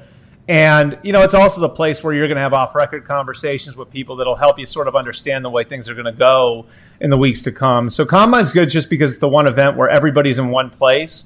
Like owners meetings, it's like even the big owners meeting that meeting that's only head coaches and general managers. the combine's the one where every assistant coach is there, every scout's there, and you're going to have conversations with these guys at 10 in the morning. You're going to have conversations with these guys at 1 in the morning. And so, like, you're able to kind of, I guess, like, sort of build an understanding for where the league is going. And that's also like where you build your relationship. So when you're texting with somebody two weeks later, they know who you are. You know what I mean? Like, and it takes years and years and years to get people to trust you. And the combine's like one of the places where that trust is built. Well, we're happy it happens in this city. Oh yeah. Hell Hey, shout out Indianapolis. Hey, keep it in Indy. I'm all for it. I'm 100. I, I I'm 100 percent behind you guys on that. Screw Dallas. Screw LA. Keep it in Indianapolis. Hell yeah. Hey, say it louder for the people. Yeah. Why don't you write that? Screw? LA. Screw Dallas. Keep it in Indy. Okay, well, I just need you to get to the. Uh, yeah, Monday morning. Don't Yeah. forget to remind folks every Monday if you have to. Maybe second Monday of each month. You do what you got to do and remind. I heard Indy's stepping up too. They're going to close South Street for the uh, combine. Whoa! Yeah, we heard that. We looked at that. South Street's not the right one. I think Georgia, Georgia. Street's the right street to shut so down. wait, is which one's this? Which one's the street that they had the um? Was it like the where you could do like the whatever that thing is where you fly like you, The you zip fly line? the zip line? The, Yeah, they had the giant zip line during Super Bowl week. What was that? What street was that? So it was, there was a bunch of it was like Illinois, Georgia, and South. Everything was shut down for the Super Bowl. Basically, that entire block was shut down that everybody walks from. But Yeah. Georgia Street's the one that has that incredible statue of the guy of the legs. That's right, John Wood. Of the legs, and then it Mhm. goes right to the convention center, and there's bars on there. Like that's the one I think that is. But South Street, they're gonna make awesome. Hey, they'll make it awesome. Yeah, it'll be fun. It'll be great. They want fans to go to that thing. Is that what they're looking for? You think? That's what they're looking to do. Yeah, I mean, like the whole thing is about getting better fan engagement and turning it into more of an event, which is like everything. You know, it's like the same thing as the draft. That's the idea is to make it more of a fan event, and that's why they've been Ruin. fighting to put more fans in the stands because they want people to travel in from other places. And the other way you get people to travel in from other places is to put more events around the actual event. So How are you going to have those conversations, though, Albert? Sorry to cut you off. If all those, if these fans start coming out to these steakhouses where all this work gets done, these coaches and GMs might not feel as comfortable. Then. Well, that's why I get so pissed They're off, bolt. AJ. When Yeah. people, you know what? That's why I get so pissed off when people like write about where these things are happening. Because when people write about these things that are happening, right? Like Schrager. it's like, oh, I saw so and so and so and so and so it? and so at at Tony's. Steakhouse Yeah. X. Like then those guys are going to stop going there. You know what I mean? Like. Yeah, Sh- Schrags had a meeting at 7:05 p.m. with a GM at mm-hmm. Tony's brand Yeah. new steak place down here. He told us that on the air, and then he did follow up with a text like, "Shouldn't have said exactly where I was." Probably not. I guess there's people that are showing up out here. It's like, yeah, it's just, Just, I mean, that's the key. Do not say where these people are going because they will stop going there if you make it public. Especially if you've got every Tom, Dick, and Harry from across the Midwest driving into Indy. love. I haven't heard that in a long time. Go ahead, Ty. Albert, you mentioned your relationship with Peter King. Do you ever like? Do you have to communicate with him about what you guys are writing about? Especially if you worked under him, I'm assuming you have similar sources or some people that you are uh, mutual acquaintances. Like, do you ever worry about like, oh shit, we're gonna end up writing the same stuff on Monday? No, because I mean, like we're sort of in direct competition with each other, and there's going to be times when it's like inevitable that that's going to happen. You know, like when when something big happens in the league, whether it's a trade or you know, even like during the season, like you know, something wild happens in a game at four o'clock. Like like I know it's my job to do it better than he's doing it that day. That's all. You know, and and we like we'll talk on the back end, you know, about stuff because. I like I have a full understanding now of like how hard it is to to do what he's done, and I'm still astounded that he's still doing it into his 60s. Like the ability to stay up all night on Sunday nights um, during the season and have the stamina to do that, like like for 25 years, is freaking incredible. So we don't like it's not like we plan anything out, um, but like on the back end, like if he has something good, I'll I'll, I'll shoot him a text and say good job on this and. Um, you know, same same same thing. If I if I do something that that that he likes, so I would say it's like more just you know acknowledging when somebody else did a good job on the back end, which like I, I think it's a healthy competition because you know I want to rip his face off when we're in it, and he wants to rip my face off when we're in it. But we've been able to maintain a good relationship, you know, regardless of all that. Well, you trying to rip his face off, and you read it and you say, "Hey, PK, still got the fastball." That sounds weird saying hearing that from a reporter too, doesn't it? Yes. Probably. Yeah, because you guys are doing I mean. I'm not actually ripping anybody's face off. We know. Yeah, this is a problem with society today, though. A lot of people saying stuff and then it not being the same as what they meant. You know what I mean? Yeah, hopefully I don't get canceled for that comment. No, well, PK might show up and try to rip your actual face off. Then what are you going to do? You're just going to sit there and have to take it. He's got old man strength. So you're up all night, huh? On Sunday, you're not sleeping. That's a terrible night for you. Like, uh, is it st- in the off season? When do you well, have during, that thing during, done? No, during the season, no. I mean, in the off season, it's not like that. But uh, but during the season, that's sort of inevitable because, like that column, like it's eight, nine, ten thousand words, and I really go into Sunday with without a lot of it done because all anybody wants to hear about on Monday morning is what's happened in the games, and so I've got to sort of adjust as I go and lean on my connections as I go. And so, you know, you get out of the one o'clock games and you think this is the big story, and it's like, okay, I'll start working on this. And then something crazier happens at four o'clock, or something really wild happens at eight o'clock, and you got to adjust. And so that's why, you know, pretty much every week you wind up staying up till four or five in the morning. And that's challenging, um, especially when you got young kids.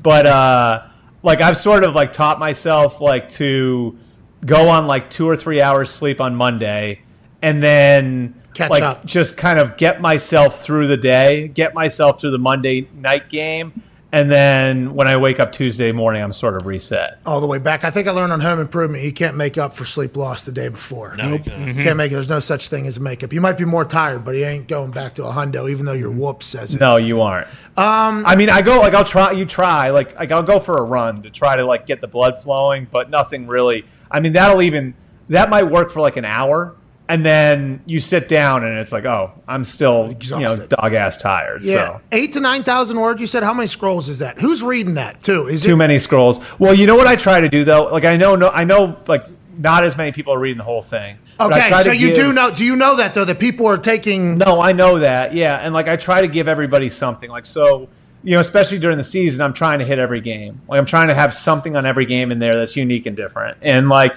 and I know like, and we know this from the numbers. And this goes back to when Peter was there and they studied the analytics on on on on how his column was consumed.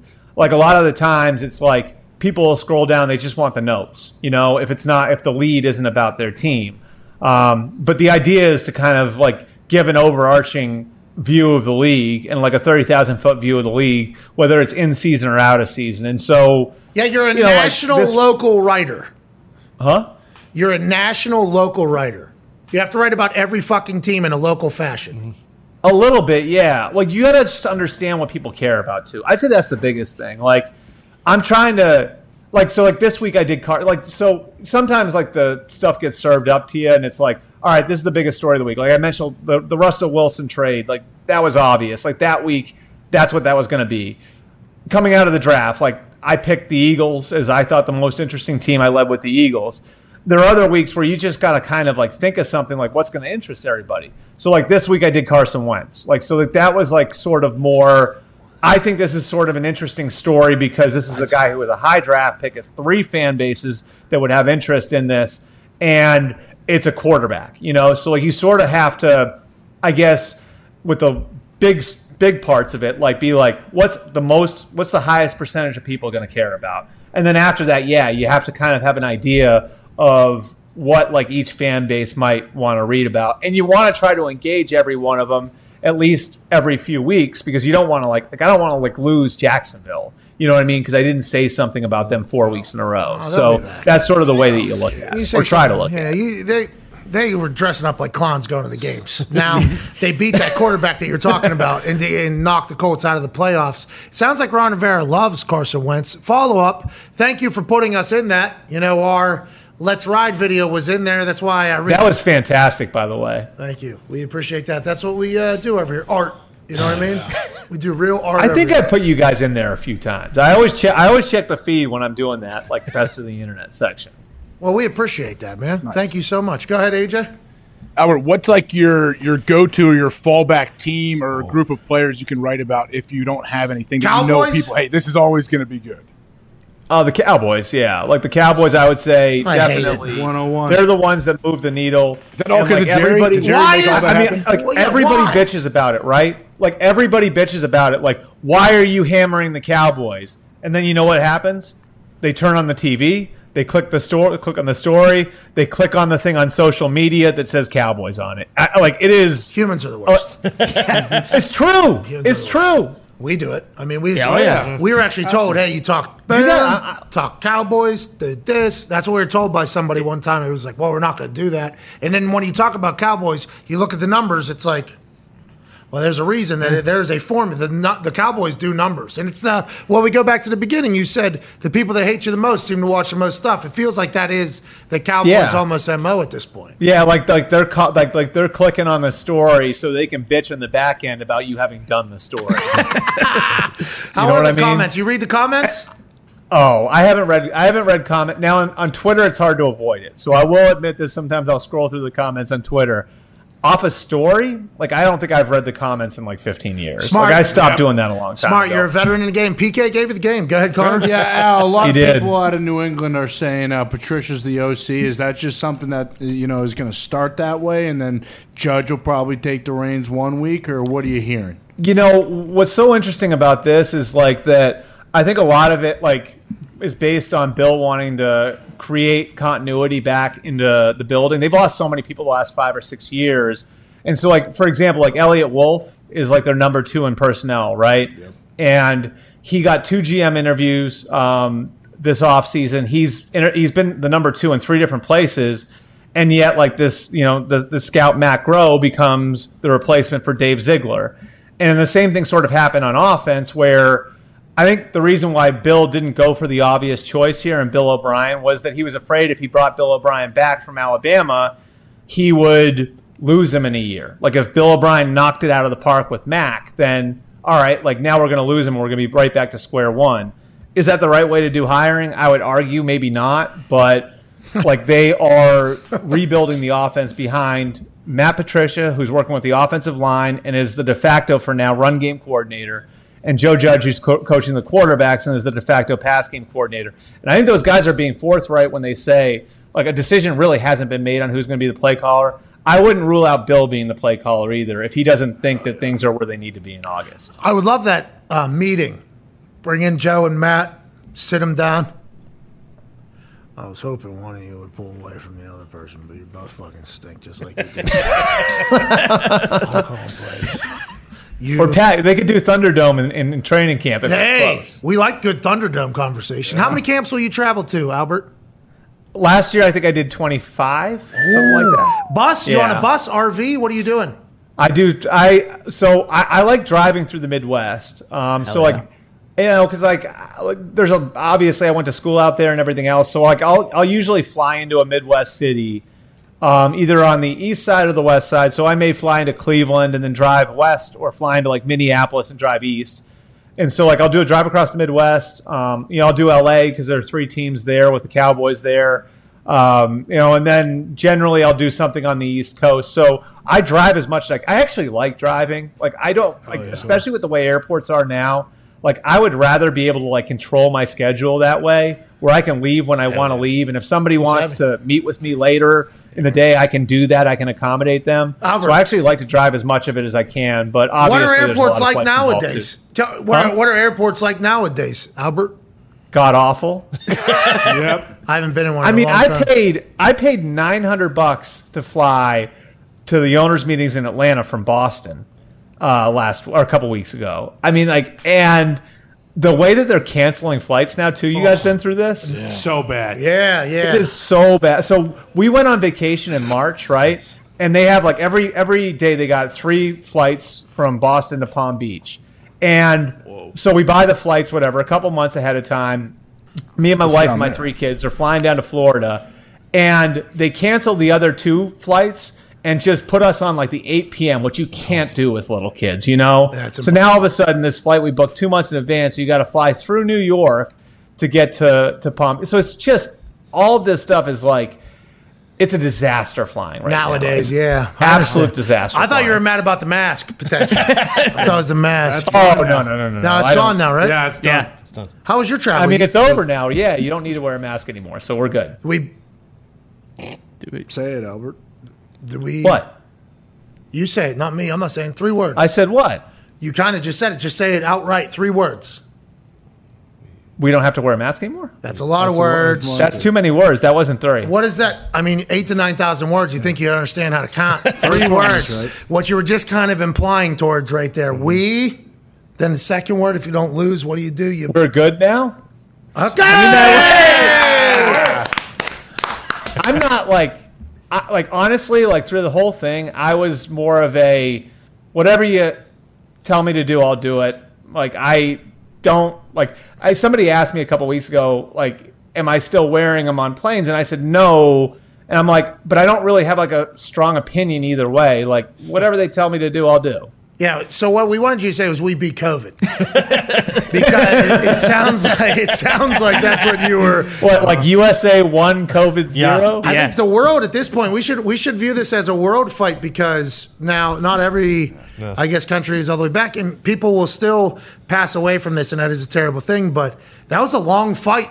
It was a long It fight. was, That- yeah. That, was a long fight, and I feel like since we're on the other side of it, nah. Listen, I understand it's going to be around, and it did a lot of terror. It was terrible. It was the worst thing that I've ever experienced. I assume I don't know if anybody will ever be able to for the rest of my life. I have no idea if anything will be able to be comparable to what COVID shut down the whole world. No sports, no live, nothing. The entire world. Uh, you talking about just in uh, Indiana or Pittsburgh? No, no, no. The entire fucking globe had nothing to do. There was nothing. Yeah, that and here. I am bitching about having to fly with a connection. Well, Well, Those are the words. on the worst. other side of it, though, there's a lot of problems here. Supply chain, obviously working, and Yeah. uh, how everything goes. I mean, it sh- it has rattled the entire world, but it feels like Go ahead. We're back. Oh. Yeah. Yeah.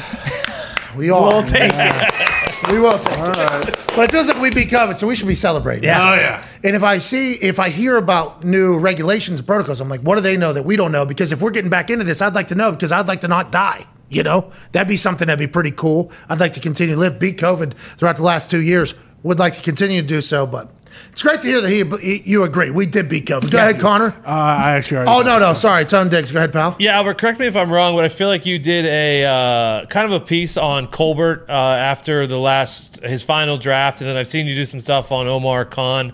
Um, do you think Diontae Johnson and Minkah Fitzpatrick both get contracts before the season, or do you think one of them maybe? How do you feel? What's your read on Omar Khan as a new GM?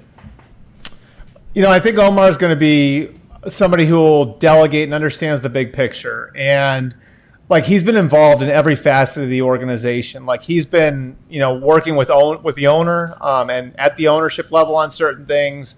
Um, so I think he's got like a really solid understanding of the way that everything works. And a solid understanding that like Mike Tomlin's got to be the guy out front, which is like one of Kevin Colbert's biggest strengths. It's going to look different because Omar isn't a scout the way that you know Kevin came up as a scout, but that's why they ha- hired Andy Weidel. Um, as far as like Minkah and Diontae, I would be Diontae probably not, just because I think the receiver market has gone crazy. I think they're going to try with Minkah.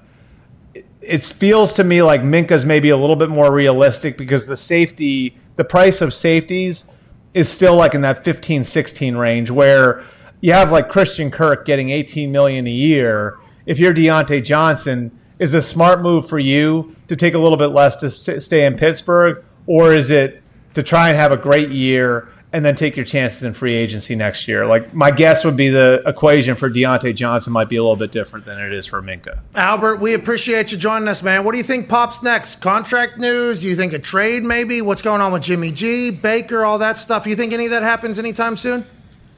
I think. Well, so I think Deshaun's going to happen in July. Okay, that's I a think- punishment. That's a punishment happening in July. I think the punishment happens in July because the Okay. discovery deadline is June 30th. That's the big one that the, the NFL is waiting for. I think the punishment happened. I think the, the, the sanctions come in July.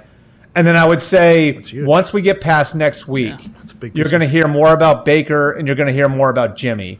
The Browns have been willing to take on like a pretty big portion of Baker's salary. Like my understanding is they're willing. They've already you know like offered to take on nine or ten million dollars of his money. So the question is going to be: Are they willing to go a little further than that? And then with Jimmy, it's just about getting him to the point where he can throw again. And so if he can demonstrate he can throw at the end of the month, which is sort of the target, then I think the dynamic could change with him a little bit too. and people, same teams are interested in both of those guys. Yeah, I mean Carolina is the one that I think Carolina's like sort of the approach they've taken here is we want to get a look at Sam Darnold, Ben and McAdoo's offense. We want to get a look at Matt Corral, how he comes along, coming from a simplistic college offense. and then we're going to reassess after we're done with the off-season program. So that's why I'm saying like in about a week and a half, Carolina, Seattle, like those teams I think are going to have probably a better overall idea of where they are at quarterback, and that's when I think the talks, you know, resume between whether it's San Francisco and Carolina, Cleveland and Carolina, you know, Seattle and San Francisco, whatever it is, like the combination of those teams, like I think some of those talks probably get rekindled at the end of next week. Hour two done. Oh, got it. Unreal. They had a hard out at 5200. Not your fault, my fault. Asked you a question leading into it because I got lost in the conversation. As soon as you got done, it was 51 59. Yeah. Hour two done. Boom. We sent it to break. That's called hosting. Sorry about it. Oh, yeah. Sorry wow. about it, Albert. Wow, I'm sorry. Did I did I blow the clock there? No, No, no, I did by asking you a Okay. question with 40 seconds left to a hard out. That's bad hosting.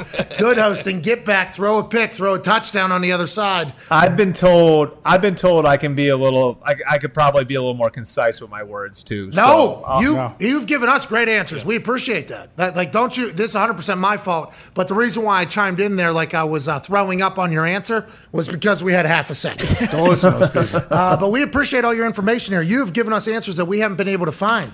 The July Deshaun Watson uh, punishment from the NFL.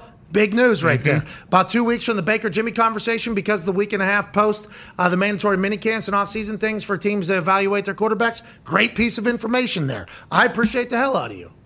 all right. Well, I appreciate you, Pat. Thanks for having me on. Masshole that went to Ohio State. I could not even fathom. Hell of a combo. Is it? Uh, probably. You know what my fun fact was? My fun fact was that A- the books behind AJ are fake. Like I think you told me that in the fall. What? Whoa, whoa, whoa. There's one real book back Maybe there. you do get a little bit too long winded. Yeah, Maybe, no, I'm joking. Uh, we appreciate the hell out of you, man. Hopefully, you'll come back on again. All right, thanks guys. I appreciate it. Ladies and gentlemen, Monday morning quarterback author from Sports Illustrated, Albert Breer. All right, joining us now, a man who has run a company from a couple million dollars up to a $5 billion valuation, an absolute stud of a businessman, international relations, so much so that this weekend, UFC 275 is actually hosting its first ever pay per view in Southeast Asia, Singapore. They've been there four times before. This will make the fifth. It'll be the biggest, the baddest, with a light heavyweight championship on the line as the marquee fight, ladies and gentlemen, the president of the UFC, Dana White. Yeah, Dana! Dana, what's up? How are you guys? Good to see you. Hey, I don't want to dive right into UFC 275. Congrats on having your first ever uh, pay per view in Southeast Asia. That's awesome. Yeah.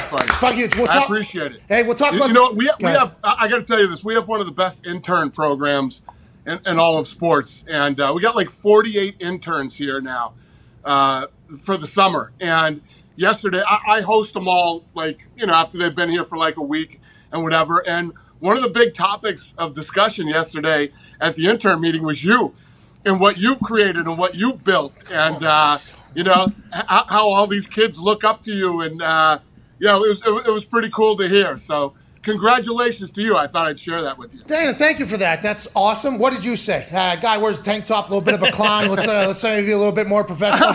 no, I appreciate that so much, though. Thank you. That tell all your interns too, like nothing but love, and hopefully they take advantage of the opportunity to be in the UFC. Okay, that's a huge. Your company. There's only a few companies I think that are really. You know, founders are basically still around. Some bad motherfuckers going in there. Uh, that's awesome, and tell them all thank you. I would like to ask for your thought here, though, because you got a big fucking brain. PGA Tour, have you kept up with this at all? Do you know what's going on with this? What is it? Okay, so the PGA Tour, since the beginning of time, I guess they've never paid any of their uh, golfers. They golfers had to pay their own travel, their own hotel. There's no deals. You basically just get made whatever you earn in winning. And I guess uh, the average is like a million bucks for the top, like 60 golfers and everything like that. This LIV Tour has come in, backed by Saudi Arabia, and they're paying guys 125 million, 200 million dollars. Phil Mickelson was offered to come golf on their tour. They're gonna. Kevin Na, Sergio Garcia. There's like four or five names that are big names with a lot of guaranteed money the PGA Tour doesn't have. And the uh, ma- majors here in America are allowing those golfers to come back and golf in the majors as well, which is basically the only thing that matters in golf legacy for the top guys. Do you think there's a way that the PGA Tour can keep up here? And in your business, there's There's companies that pop up all the time. There's one, there's Bellator, Mm-hmm. there's been numerous ones that pop up. Do you keep an eye on that? And how do you combat against it? How do you how do you combat against it? Is the PGA Tour completely like panicked right now, you think, with this? Yeah, no, it's fascinating. I mean, everybody's making a move right now to get into sports. I mean, sports sports business has been growing since the '80s, since I first uh, started diving into it and looking into you know getting involved in the sports world. Um, from uh, pay of the athletes to sponsorship to television rights, the list goes on and on. How the numbers just keep going through the roof. I mean, I was just looking yesterday in 2001.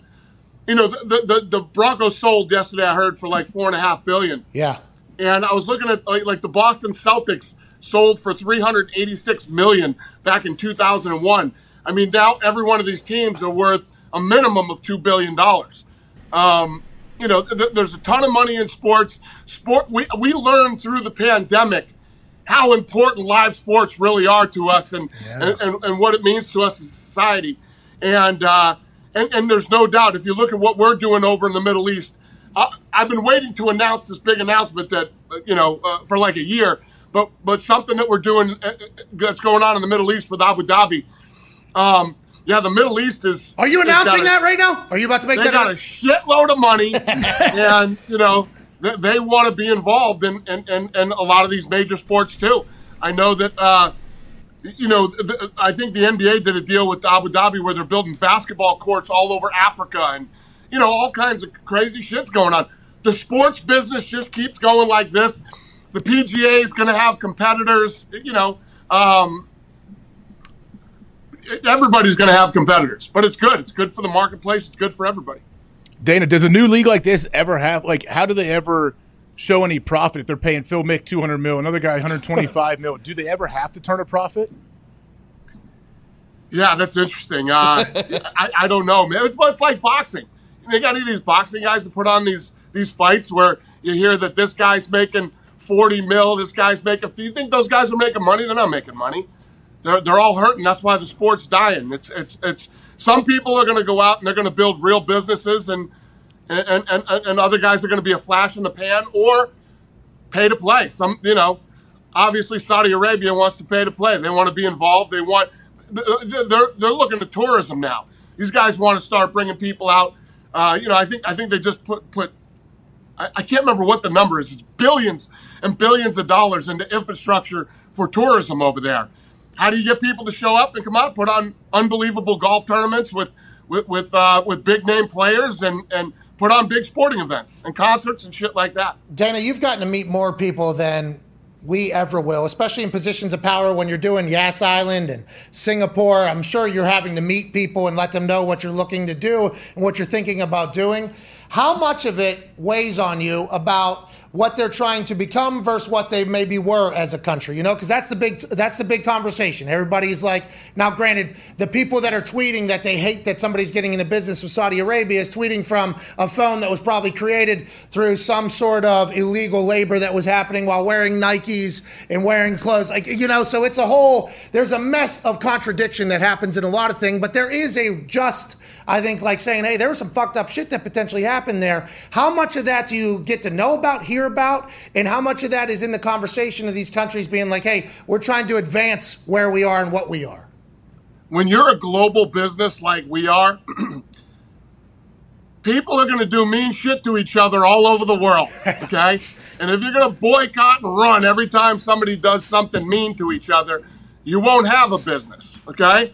Um, we have all different types of nationalities, religions, um, you know, people from all over the world. There, there's I, we, we have different groups of people who have been battling with each other for a thousand years. It just it's the way that the world works. Uh, I, I don't get caught up in all that bullshit. And uh, you know, we, we we run a global business. Not everybody. The world is a very unperfect place. Everybody, get used to it. Hold on. We wish it wasn't, though, right? We all wish it wasn't. Uh-huh. We all wish it was a perfect world, but that's just not reality. That's just not, and sometimes that gets forgotten furthest- about. Doesn't that furthest thing from reality. And and and you know, um, yeah, you, the, the world is never going to be a perfect place. Um, we're all doing the best we can do, and trying to make the most of it. You know, um, uh, you, you, you can't run and fucking boycott every everything that happens. I mean, every fucking day something happens and something's going on. And if you're you're that guy running around trying to save the fucking world, Keep it's an tweeting. impossible job. Yeah, keep tweeting. Uh, I think you almost got canceled for that macaroni milkshake. Oh. Yeah, I should have been canceled for that. Uh, how cool is it though that you do have a sport that the globe loves? Because I think a lot of things that happen can help bring the globe together, and that never gets talked about. All that ever gets talked about is like, oh, I can't do that because of these people. These people. It's like, what about their citizens though, sharing a common bond with people on the other side of the fucking world? Like that's a pretty cool thing to realize, I think. And when you go Singapore, Southeast Asia, how long's that flight? Yeah, it's like 23 hours. Jesus. 23 hours, opposite side of the globe. I assume it operates in a much different fashion than here, but there will be a packed out arena there of people watching the same things that we're watching on ESPN Plus, and it's like a common bond. Like that's a cool that's a cool power that you have, I think. one of the things that I try to do, listen, we all have our own political views and whatever they might be personally. I try to keep all that shit out of it, um, you know, in the live event. Even during COVID, when we decided to go through COVID and, and, and did it, you never heard me talking about COVID during the event. You could turn on every other channel on TV and hear about COVID and all the other bullshit that was going on during that. Sports are, are an escape where we all come together, you know, as a fan of one side or the other, and, and we root and we and we enjoy this um, you know this time that we have while we're watching a sporting event, and it takes us away from all the shit that's going on in our life. And we tried to do the best job we could through COVID and every other time. You know, when, when we're if, if some horrible tragedy happens, you know, we address it at the beginning of the show, and, you know, and, and, and give our thoughts and prayers to people, and then we move right into the show and let you escape from all the bullshit that's going on in your life. It's a, it's called a celebration of sport, you know, and somehow that got like forgotten about in this whole world. It's like sports became an avenue for you know all these other, th- which by the way, very important to the world, very serious to the world, but also like not everybody wants to hear what other like just this the getaway is being forgotten. You can about. hear that on every, Every other channel. fucking channel on TV. you don't need to hear it during sports. It's just my personal opinion. So, you know, Well, you run let one all of the these other biggest- guys knock themselves and do whatever the hell you want. You know, but that, that that's never going to happen in the UFC while I'm here. Go ahead, AJ. Dana, what about this weekend, UFC 275? There's a lot of great fights on the card, but can you describe to to people what this Procházka guy may, is like? I know he's fighting Glover Teixeira, which is absolute legend champ in the game, but what is this fight going to be like? Yeah, no, it, it, it's a great fight. Obviously, I- you know, I don't know if you guys have heard, but there's been a, a, a lot of talk about, uh, you know, Glover taking him down and, and, and Yuri not being able to, um, you know, get back on his feet and, and go to the ground with him. Uh, we disagree. This guy's got a 96% finish rate. Oh, um, He's an absolute savage stud. It should be an incredible fight. Uh, Valentina Shevchenko, one of the greatest female fighters of all time, is taking on Santos.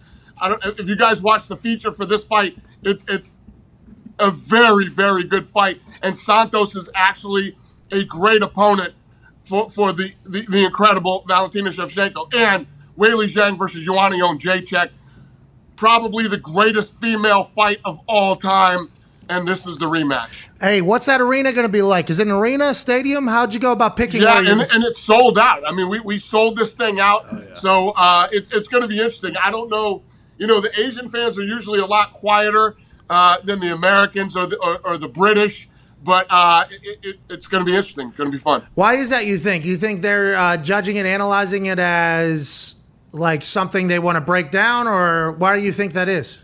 I don't know. It's interesting because I, I, I've actually gone to a couple of Pride events where these guys would have, you know, 65,000 to 100,000 people inside the Superdome.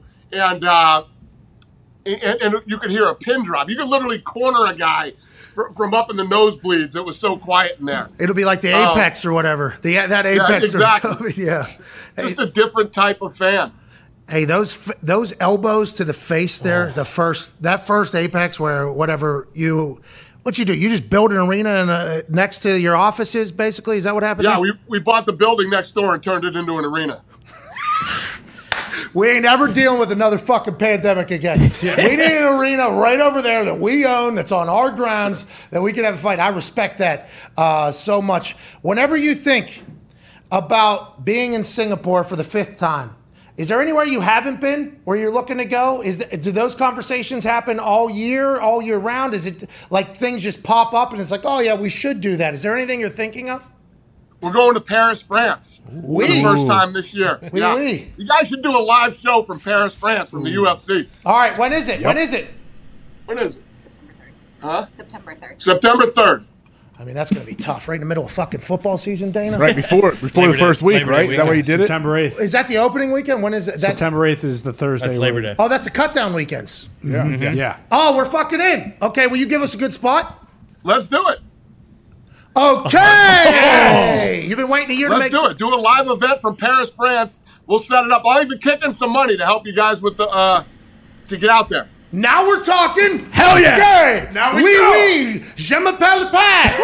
Two egg The, four, the 487 million you already got isn't enough. I'll, I'll kick in some more money and uh, help help help help you guys fly over there. Uh, a wise poet named Weezy F Baby said, "Too much money."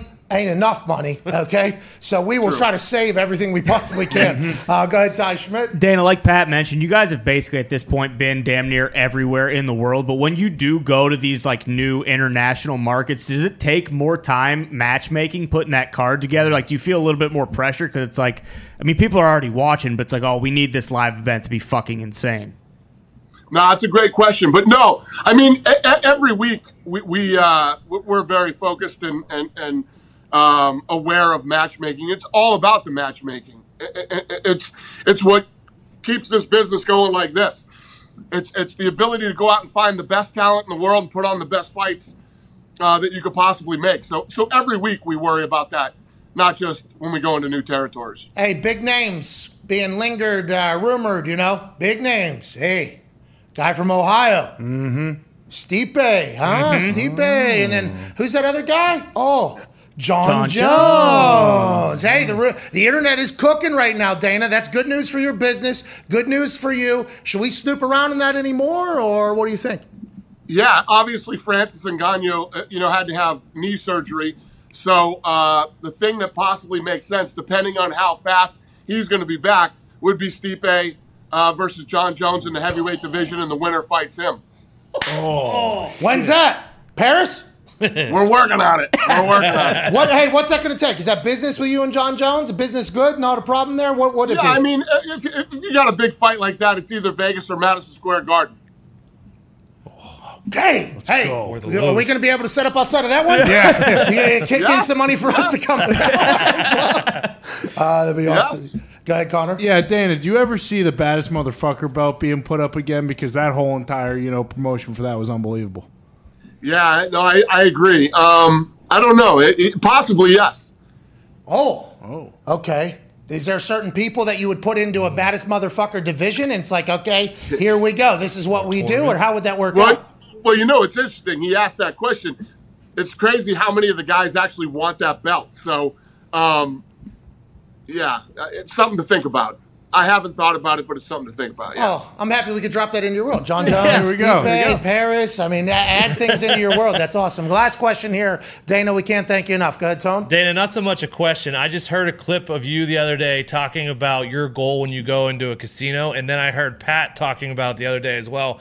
And I didn't know if you knew, but you two have the same mindset. You said you go in there, you put a hundred. You're not there for drinks. You're not there for anything else. You put one hundred fifty thousand dollars down on a hand, and if you win that hand, you could be you won one hundred fifty thousand dollars. That's the goal. And Pat always tells us, hey, you can leave this place as a winner. You're allowed to walk away with chips. People forget. Hundred percent. Yeah. It's it's it, because the problem is is everybody wherever you're from, you're going to Vegas with your buddies, and you literally take an amount of money that you're willing to lose, whether it's a thousand, fifteen hundred, two thousand. You get to the casino, you sit down at the table with your buddies, you start drinking, talking. Nobody's paying attention. You're not playing the right way. You lose two grand. Oh well, we're going to a show. We're going out. We're going to the club. I go in to win. If you go in with a hundred dollars and you win a hundred dollars, you just doubled your money. You can get up and leave, but nobody does it. Yeah, it's uh, you're you're the guy at blackjack too, huh? You're the guy. I do okay. You count What's the trick? Why Yeah. you get booted, Dana? You count cards. What are you doing? the trick is the trick is to get up and leave when you're winning. There, there's a whole system to it. I negotiate a deal before I go in and, and, play. And let me tell you what, I'm going to tell everybody right now: if you're a real player and you play big money and you're really there to play, don't play in any casino in this town except for Caesar's Palace. Caesar's Palace is the only place that can really handle big play, treats you right, takes care of their customers, and does everything the right way. And if you guys really want to do it, you guys should come out here one of these times. I'll take you to Caesar's with me, and and I'll show you some shit. Deal. All right, I'll kick in some money for that. All right, how much am I bringing? 150? Is that the number? what- hey, you got big dough, man. You bring whatever you want. I- I'll help negotiate your deal over at Caesar's. Well, you're gonna. I'll do whatever you're doing. All right, deal. All right, that's awesome. We can't thank you enough. Good luck with 275 this weekend, the first pay per view in Southeast Asia. You're the absolute man. We'll see you soon. Tell all those interns we said what's up. Will do. Take care, boys. Have a great weekend. Ladies and gentlemen, Dana White. Got it. Got it. Got it. When you're talking about something that serious, though, how can you fucking stop? I can't wait to see the first Let's Ride video. I wonder if they're going to put them all over each other. Um, the I, you on top of each other? Yeah, like an echo effect. What if it is, and they get a little, Yeah. put a little auto tune on it? Uh Like huh. with the Matrix, like Broncos, Broncos, Broncos, country, country, country. Who's get what? Who's what music? DJ. Let's Uh, Let's ride. ride, Oh, ride, ride, ride, right, right, right, and it's him. that, ES, that E ESPN Oh DJ. Yeah, that'd be awesome. That'd be amazing. Let's do Are that. he in future? Are, are, is Russ in future tight? I don't think so. All right, let's move on. Definitely not. I'm not 100 percent sure. Maybe. Maybe we don't know. We don't know. Well, We don't actually, we do because uh, Russell and Ciara were at a party and they didn't know Future was there, and they had to, and they left Oh, immediately. I no. believe that was over They got the summer. kids, man. They probably had to let the babysitter go. know. yeah, probably got food poisoning. Yeah. Probably felt a little sick. Something. Mm-hmm. Maybe some people weren't wearing their masks. I think it was the That's only time possible. we've seen could've them been in it. public where they weren't like holding hands and lovey dovey. Actually, What? Oh, what? Yeah. What is this? This sounds Wow, like a you bunch really of broke this bullshit. down. no, this sound this this happened over the summer. They Ciara- were at like a charity event or something, and Future was like a surprise performer, and they were unaware and they left immediately. I thought it was the the Super Met? Bowl. Ciara still has oh. feelings for future. I don't know about that. I, I No. don't think No. What are you Russell doing? Loves, What are you doing? What are you doing? That's what Connor said. That's not what, I What? said. Listen, none of us know any She of this. wouldn't hold Russell's Okay. hand. No, Russ Oh, just stood not- up and said, "Hey, Ciara, let's ride." That's right. What did, wait, what did he say? Thank you. Hey, Ciara, let's ride. A little bit more. Does it change if he's what is he? What if he's really upset? How does he say? No, yeah, Future just showed up. What, do you- what, what is he? Hey, say? Ciara, let's ride. All right, let's say he's pumped. Let's say somebody he loves. Shows. Hey, Ciara, let's ride. oh, okay. A different. Okay, what if they're going to the VeeCon? Yeah. That's excitement. Hey, Ciara, let's ride. Oh, okay, yeah. Sound like there wasn't enough excitement. Nah, I mean Gary Vee. I, I just can't do it. What? Have you read AJ Hawk's Wikipedia? I have. He one day Oh, dreams yeah, of what does working. that say on there? Yeah. He one day dream of working for Gary V. Anyways, none of you deserve to work for Gary V. Except for me and Foxy, maybe. Thank you. Me and Foxy. How much I would love you pay to work for Gary V? Well, getting closer to his son. Get a chance to pay a lot of money Yeah. for that. A blackjack hand with Dana White. Bingo. Yes. There you go. Hey, that's going to happen. Did you hear that? That's pretty sweet. How much am I losing that night? Two hundred fifty thousand dollars. It No, sounds like. no, no, you're walking away. Yeah. Remember, You gotta get a marker. One hand, win, leave.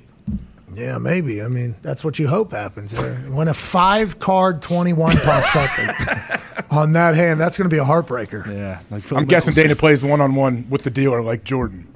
He didn't want he didn't want some slappy sitting at third base hitting on 18. Well, like Julio Jones. I had a little uh, blackjack happening in my house for uh, my birthday or whatever. oh yeah. There were some terrible decisions being made around that table. Sometimes, but it That's works the problem. Then they once in a win. Look at me. Look, I'm smart. I won. Bingo. Yeah. Guess who's getting snake bit? But guess what? Yeah, Ty's going to lose. But the um, that just kind of continues to be a trend. Yeah, yeah. Pat, did Coach JB kill two owls? I don't know. I haven't kept up with the owl story. What's going on? There were some owls attacking his dogs last night, and he told him like, "You guys come down here. I'm gonna get you." Are they, what? they do? Hoot back? Hoot, hoot, I don't know if they came down. I bet he hit him with a baseball bat if they got near his dog. JB's got good baseball bat swing. He does. He can shoot a basketball. He can throw a football. He used to be all city Yeah. quarterback, that's and then right. with that bat. They said he owl hunts. We expect. Athlete. Who Could have been the expect? blowpoke. Kill these motherfucking owls. The fire? Yeah. We expect. Who expect? Yeah. What? That was his motivational Coach speech. JB motivational speech. You know what's cool? Hearing uh, fear- Pat in in, these in LA was hearing motherfucking JB owls. break down quarterback play. What's that, pal? I, I liked standing there when JB got into like the technical aspects of QB play, like footwork and so like he knows the stuff, like the the individual coaching, all the tiny things that make me a terrible coach are what make JB a great coach. I Yeah, his delivery is just something that some people who do the hiring will never be able to keep up with. Yeah. Mm-hmm. But I do believe JB does love the football and know the football. Oh yeah, absolutely. Yeah. He is very passionate about football, which is cool to see. Loves the football. I mean, Coach JUCO, you got to be Like old Wayno, old Wayne Gretzky loves hockey. You can I can tell that from watching Biz and them on, on their show. He loves Edmonton, I think, a lot too. Mm-hmm. Biz last night with the announcement of the starters. Yeah. Fuck for, Oh, the, for the Oil oil, Kings. Oil Kings or whatever. Legendary. That haircut, Biz is doing it right now. It is awesome to see. He's awesome. He is. He's fantastic. He's good for hockey. As is Wayno talking. Yeah, mm-hmm. absolutely. It's good to have Wayno up there. I didn't know he was. Is he from Edmonton? No, that's just where he played and had a majority of his success. Okay, yeah, because they got a, a lot of Gretzky records there at Edmonton. Those people probably losing their mind that fucking old Wayno's just oh, sitting up in the concourse, right? Of those mm-hmm. in that arena. Hanging out. Oh yeah, they love it. Like he's a national hero. Obviously, he's everything to them. That's awesome. Can't wait for Pastrnak to be a Pittsburgh Penguin. Oh, Hey, I watched that game. Those guys are so good and so damn fast, and skilled. It's unbelievable watching them play. So fast. That's the thing. Like, you look at these teams that are left playing right now. Well, see Edmonton. See ya. Huh, It's pretty quick and Easy come, easy go there. Mike Smith, hell of a run. Hey, good run, Nice job, Mike. Mike. It was entertaining though. Hell yeah, it was. He was standing on his head, like actually, and letting up goals. Uh-huh. The um, hell of a run, Mike. Hey, good of a job, run. Mike. Thank you, Mike. Thank you, Mike. The speed is the difference between the teams that make it Yeah. and the teams that don't. It is very obvious. Like they are much fast. That Colorado team Yeah. flies. Now, I'm not saying the Tampa doesn't and the New York doesn't, but the teams that make it are the teams that fly, as opposed to you know maybe the Pens that are going to have to pick up Pastrnak right winger on a road, Boston Bruins. Roper pretty much confirmed it. Yeah, in, NHL Insider for the NHL Network told us Pastrnak going to the Pittsburgh Penguins. I don't know. I, Rupper also said, you know, last week, like I mentioned Krejci, but I really wish I could care more about this. But you know, the Celtics are in the finals. I really, you know, I worry about hockey next hockey season during. That's February. why Pasta's coming to hockey time. No, no, no, that's not why. That's just how Denver? it works. Today's show is. Br- What? University of University of Denver, I believe, won the national title, and now the Avs just swept them to go to the Stanley Cup. So I guess ah. Evie is pretty upset. Detroit is not hockey town. Well, Everyone wants to be Detroit. Everyone wants to be hockey town. Nobody It wants will to- never, ever, ever, ever, ever, ever, ever, ever, ever, ever, ever has that been said. Yes. No, You're actually the first person every on day on earth to ever say that sentence. Hey, we never get to do this. Actually, most words and phrases and sentences have been concocted at some point by a human in the history of language. First time ever. First time that's ever been said. Every day Way to the go! show, This you guy guys broke a record. Foxy. From the rooftops, I want to be Detroit. That's what you guys are saying every Nobody's hockey ever talk. We Never. birthed you. And you know what? Little Caesar's pizza stinks. Yeah. Yeah, Well, Says Rocket Mortgage. it does. I love hot and ready's. All I'd right. Uh, Little Caesars used to be. $5. So good. Hot Yeah. and. I cannot slander Little Caesars. I'm going to say that Do five dollar takeaway thing or whatever it was. Pizza, pizza. It's dog college. shit. Little It's terrible. pepperoni. Do you put Pretty good. college five dollar that pizza? You eat that five dollar bill, it would Oh, taste yeah. better. No, no, no. No, in Well, five dollar bills only this big. The pizza was fucking Yeah, huge. good Oh, size. Oh, Crazy bread for a dollar ninety nine too. Oh, ranch dressing on everything. Oh. Anyways, now that I'm adult, Little Caesars did kind of It taste like stinks. cardboard. didn't Oh yeah, it's ass. Had it Yeah, one dude. time. Hungry Howie's is way better than Little Caesars. Hungry Howie's is great. Domino's is great. Domino's also from Michigan. We're, we're pizza town too, I guess. Little Whoa, whoa, whoa! Oh, well, zero Italians here. Mom, mom spaghetti though. Well, actually- that's a Tom fucking spaghetti. restaurant. He's nervous, but on the surface he looks calm and ready to drop bombs. But he keeps on forgetting what he wrote down. The whole crowd goes so loud. He opens his mouth, but the words won't come out. He's choking out. Everybody's choking out. His heart's run out. The time's up over. Blow! Step back to reality, AJ. Jesus. Come on. Let's get back to the show. Hoff is still buried there? Well, turns out maybe MetLife Stadium or something. Yeah, underneath Oh. in the end zone. Not Detroit. Yeah, I'm not hurt. Detroit sucks. We all know that. What did it, I didn't even hear what Tony said. Is John Wayne Jimmy. Gacy still alive? Jimmy He does not live in Detroit. I don't think John Wayne Gacy. That's Waterloo. Yeah, is Ohio. your guy still alive? No, Buried he's in dead. Waterloo. He's deader than shit. Thank Is you. he? Kill him? Yeah, He di- died in jail. I believe so. Yeah. COVID get him or before? Uh, I think some guard just shot him in the back of the head. I, I think it's a death awesome. penalty. Sounds like a classic bait and switch, and he's actually out there. Well, like Well, Waxy's guy. yeah. AJ. Who? You. Who else is out there? Listen yeah, to that. I know. Innocence. Who's still out there? You know. I don't know. It's hard. What happened to that lady and that dude that were running shit and they had an island and everything and the one guy committed suicide? Lady and and the Tramp? Well, The other lady? That's like what that documentary gets into. Or Which at the- documentary? Where the end about, I think it was about Ghislaine. It might have been Epstein, and at the end they Ghislaine. reveal how they knew each other and Ghislaine's father, Ghislaine. and that entire thing kind of He fell off a boat. sheds a completely different light on. She it. fell off a boat? He did. He died. He fell off his yacht. They think he, you know, there might be some foul play. Epstein? No, no, no. No, Ghislaine's her dad. dad. Remember? Ghislaine. And then they casually dropped at the end Well, he's a secret agent. that he was Yeah. a secret agent. for Yeah, they're all Israel. spies. Yeah, they're all Allegedly, spies. it's all spies trying to garner blackmail on the rest Yeah. of the world. And that's what that little black book is about. And they're alive for sure. They just put plastic surgery on the face and they're off and Send running them somewhere back else. out. He was just trending on Saturday. Oh yeah. Probably because he got a new plastic surgery. Yeah. He's. Why does that stuff happen? You think in our world where it's hard not to believe what we just said. Wait, said. which Those- stuff? Well, it's probably misinformation we just said, and people will tell us is that, but it's hard not to believe some stuff after what other stuff does happen. Well, even Elon. Elon's asking, like, hey, where's all the info?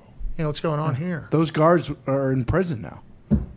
Who were supposed to be on duty. I'm They got a pretty deal. I think they got a Well, deal. yeah, They they're, they guard, get they're prison. prison guards, of course. No, I they're think they jail got nine to charged. five. dude. Yeah, yeah, but I think they got charged. That's good. Let's go to some phones. I feel pretty good about it. Yeah, because I saw them in jail in my head, full Yeah. of duty. I'm like, well, I guess everybody in there's in jail. I used to watch Locked Up a lot. You ever watch that? That was good. I've been seeing on YouTube pops up a little bit for me, like um, they put people in that are almost like undercover people, and they go into these open pod Not jails, undercover. and they go people go in under the stairs and get beat up and stuff. Yeah, it's not it's not undercover people. It's just humans. They're just doing it as like a social experiment in the jails. I forget the name of it. Sixty days, maybe. Yeah. sixty days in.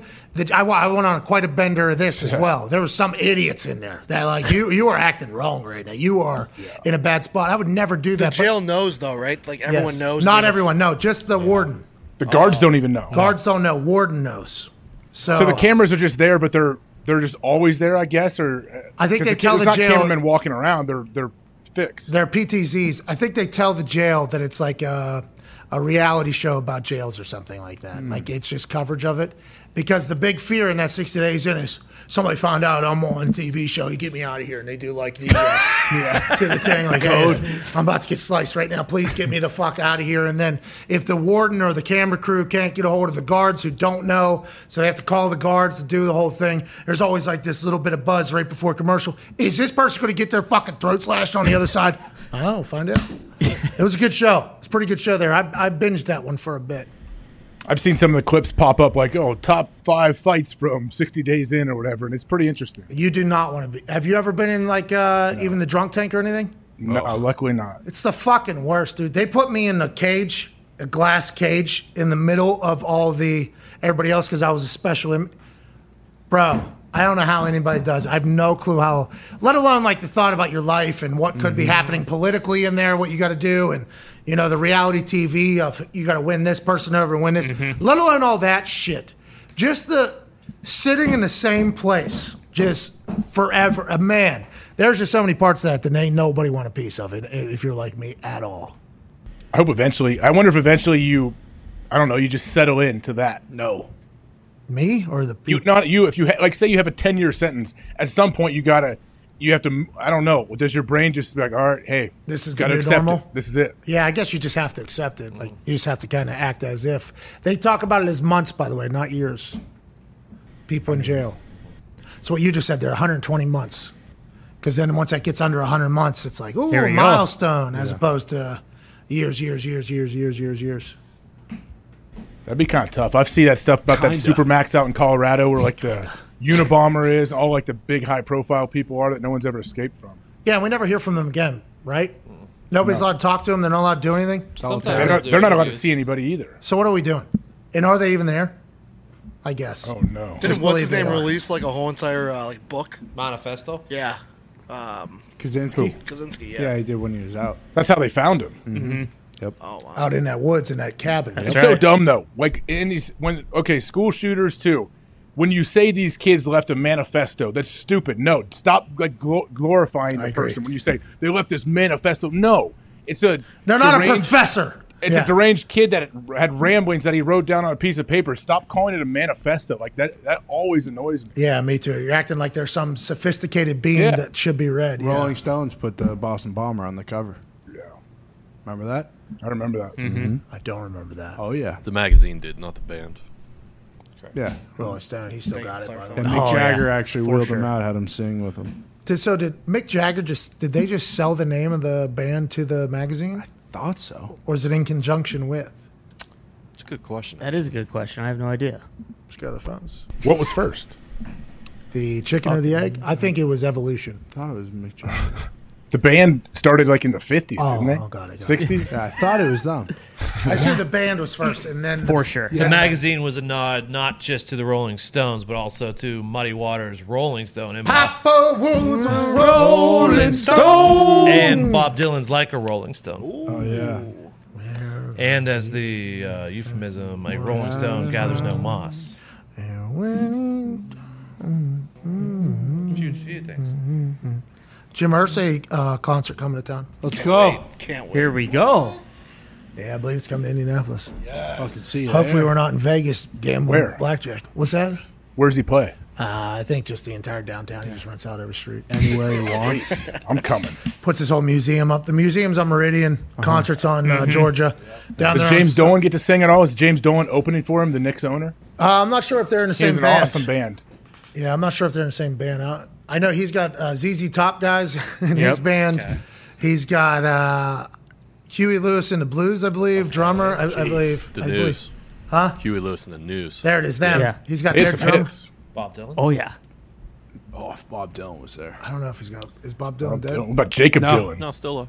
I think he's friends with Bob Dylan. Yeah. I believe Jim I would Irsay. imagine. Jakob Dylan has a lot of hits. Who's that? Bob's kid. Yeah. Yeah, uh, one headlight is that him? Yeah, the Yeah, wallflowers. wallflowers.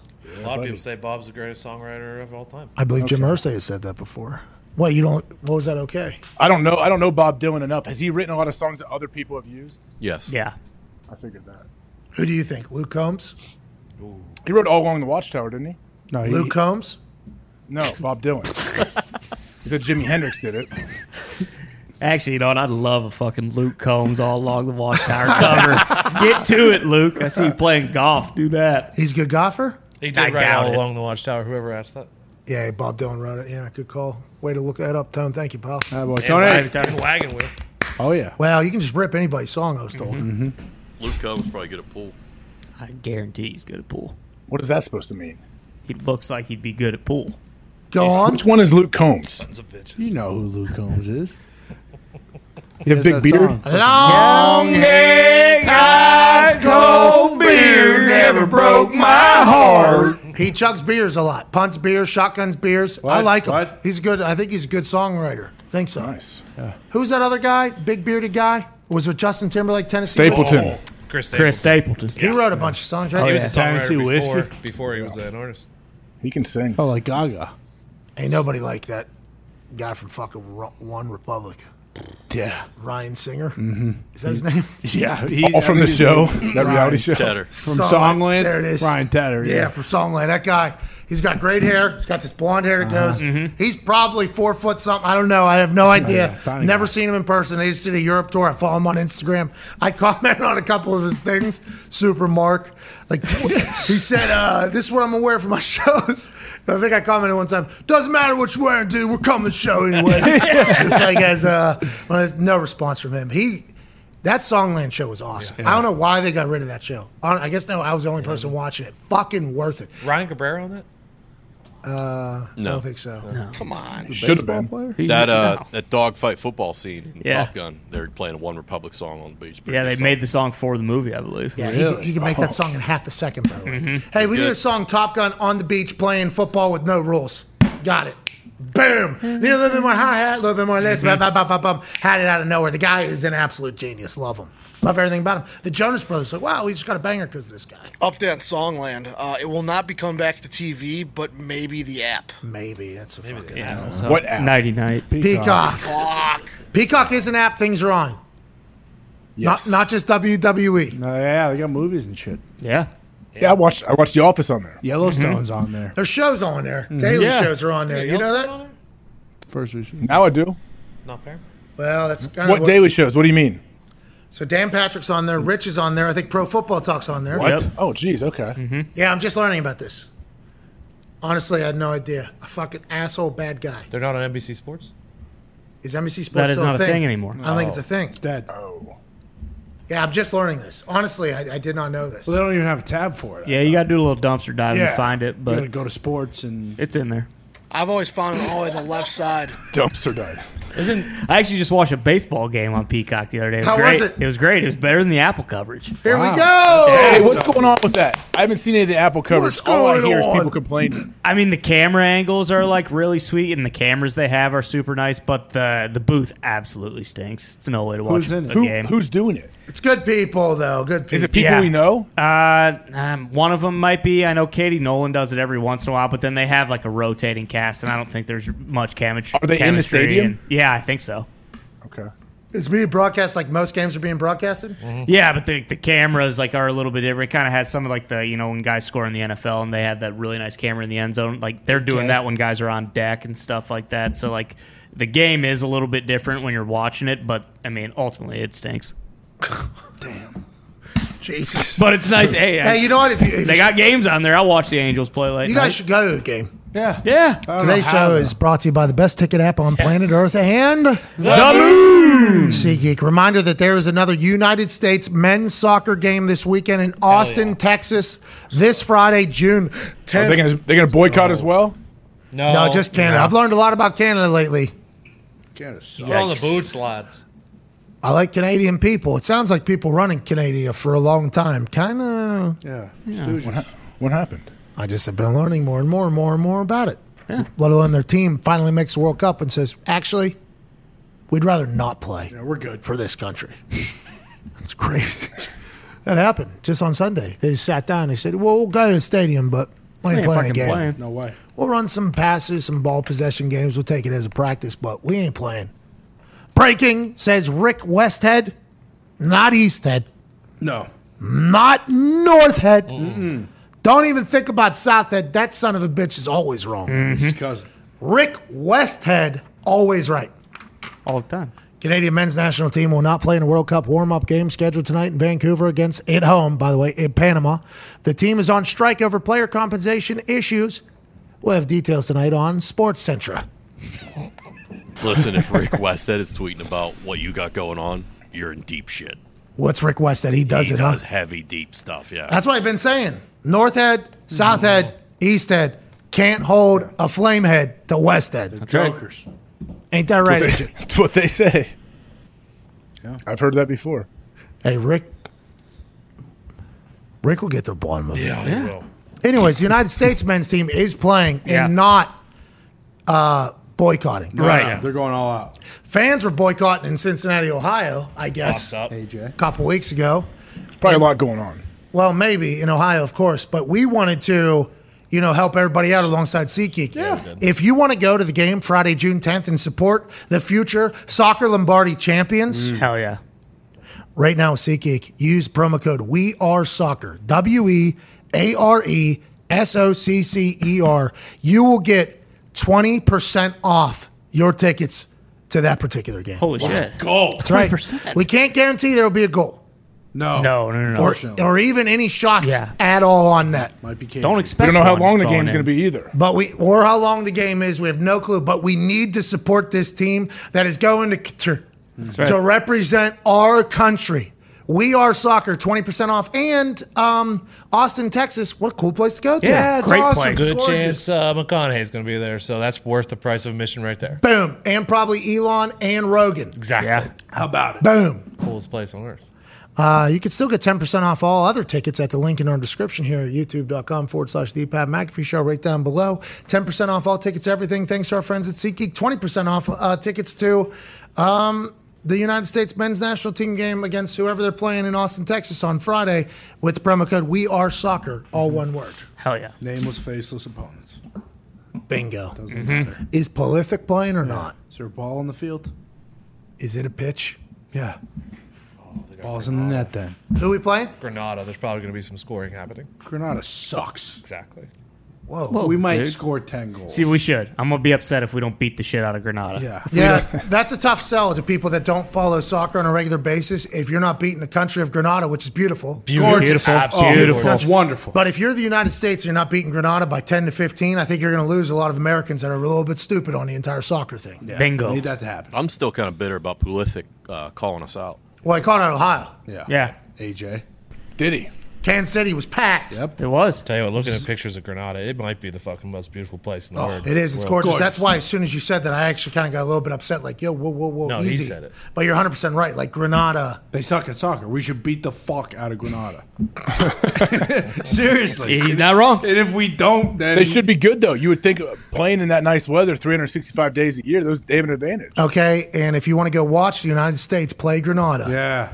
You see Geek right now with promo code We Are Soccer, no spaces for 20 percent off all tickets to watch USA just fucking dominate Grenada. in the road to. Contr- that's right. They only have a Hell yeah. population of 100,000, though. So Yeah, uh, so we better tough. beat the Road- fuck out that's of what them we're saying. thoroughly. We could put mm-hmm. together They're a gonna blow team 'em from out. Rhode Island to beat Grenada. What? Seriously, we could. This guy. The country is smaller than how many cities in America? 100,000? All Every of them? single. All of them. Smaller than Indianapolis. Small, yeah, Oh, by far. much It's smaller. probably smaller than Green Bay. It's a fifth Just need, Indianapolis. just need a just need 11 good ones. That's how many play. That's what I mean. If that's how many play, act like you don't know as much about soccer as you do. Wow. Is I've it 11? Because my daughter just stepped up to 11 on 11. Yes, 10 and a goalie. Let's call Gumpy real quick, can we please? Basically the same population as Green Bay, Wisconsin.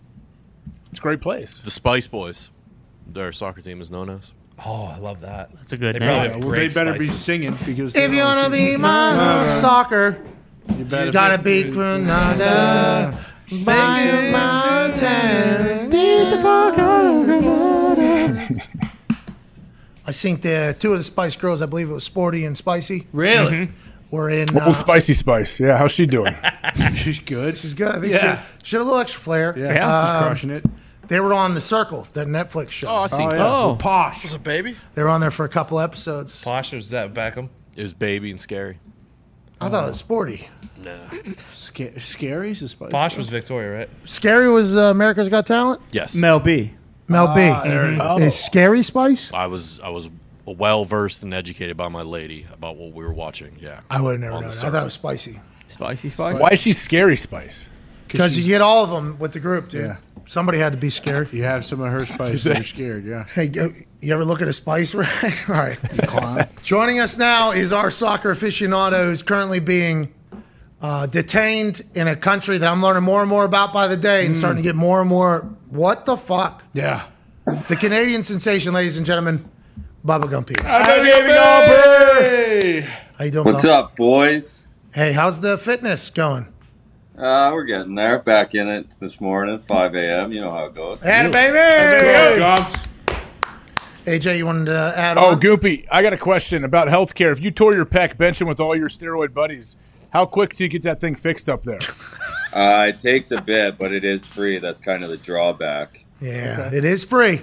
Yeah, It it is is free. free, Classic pros but and there cons. is a drawback. That's awesome. That's incredible. Universal healthcare. Way to go, Canada. Let's go. You did it. Takes two years, but No, quality's good too. All right, let's go. It is, by the way. This should.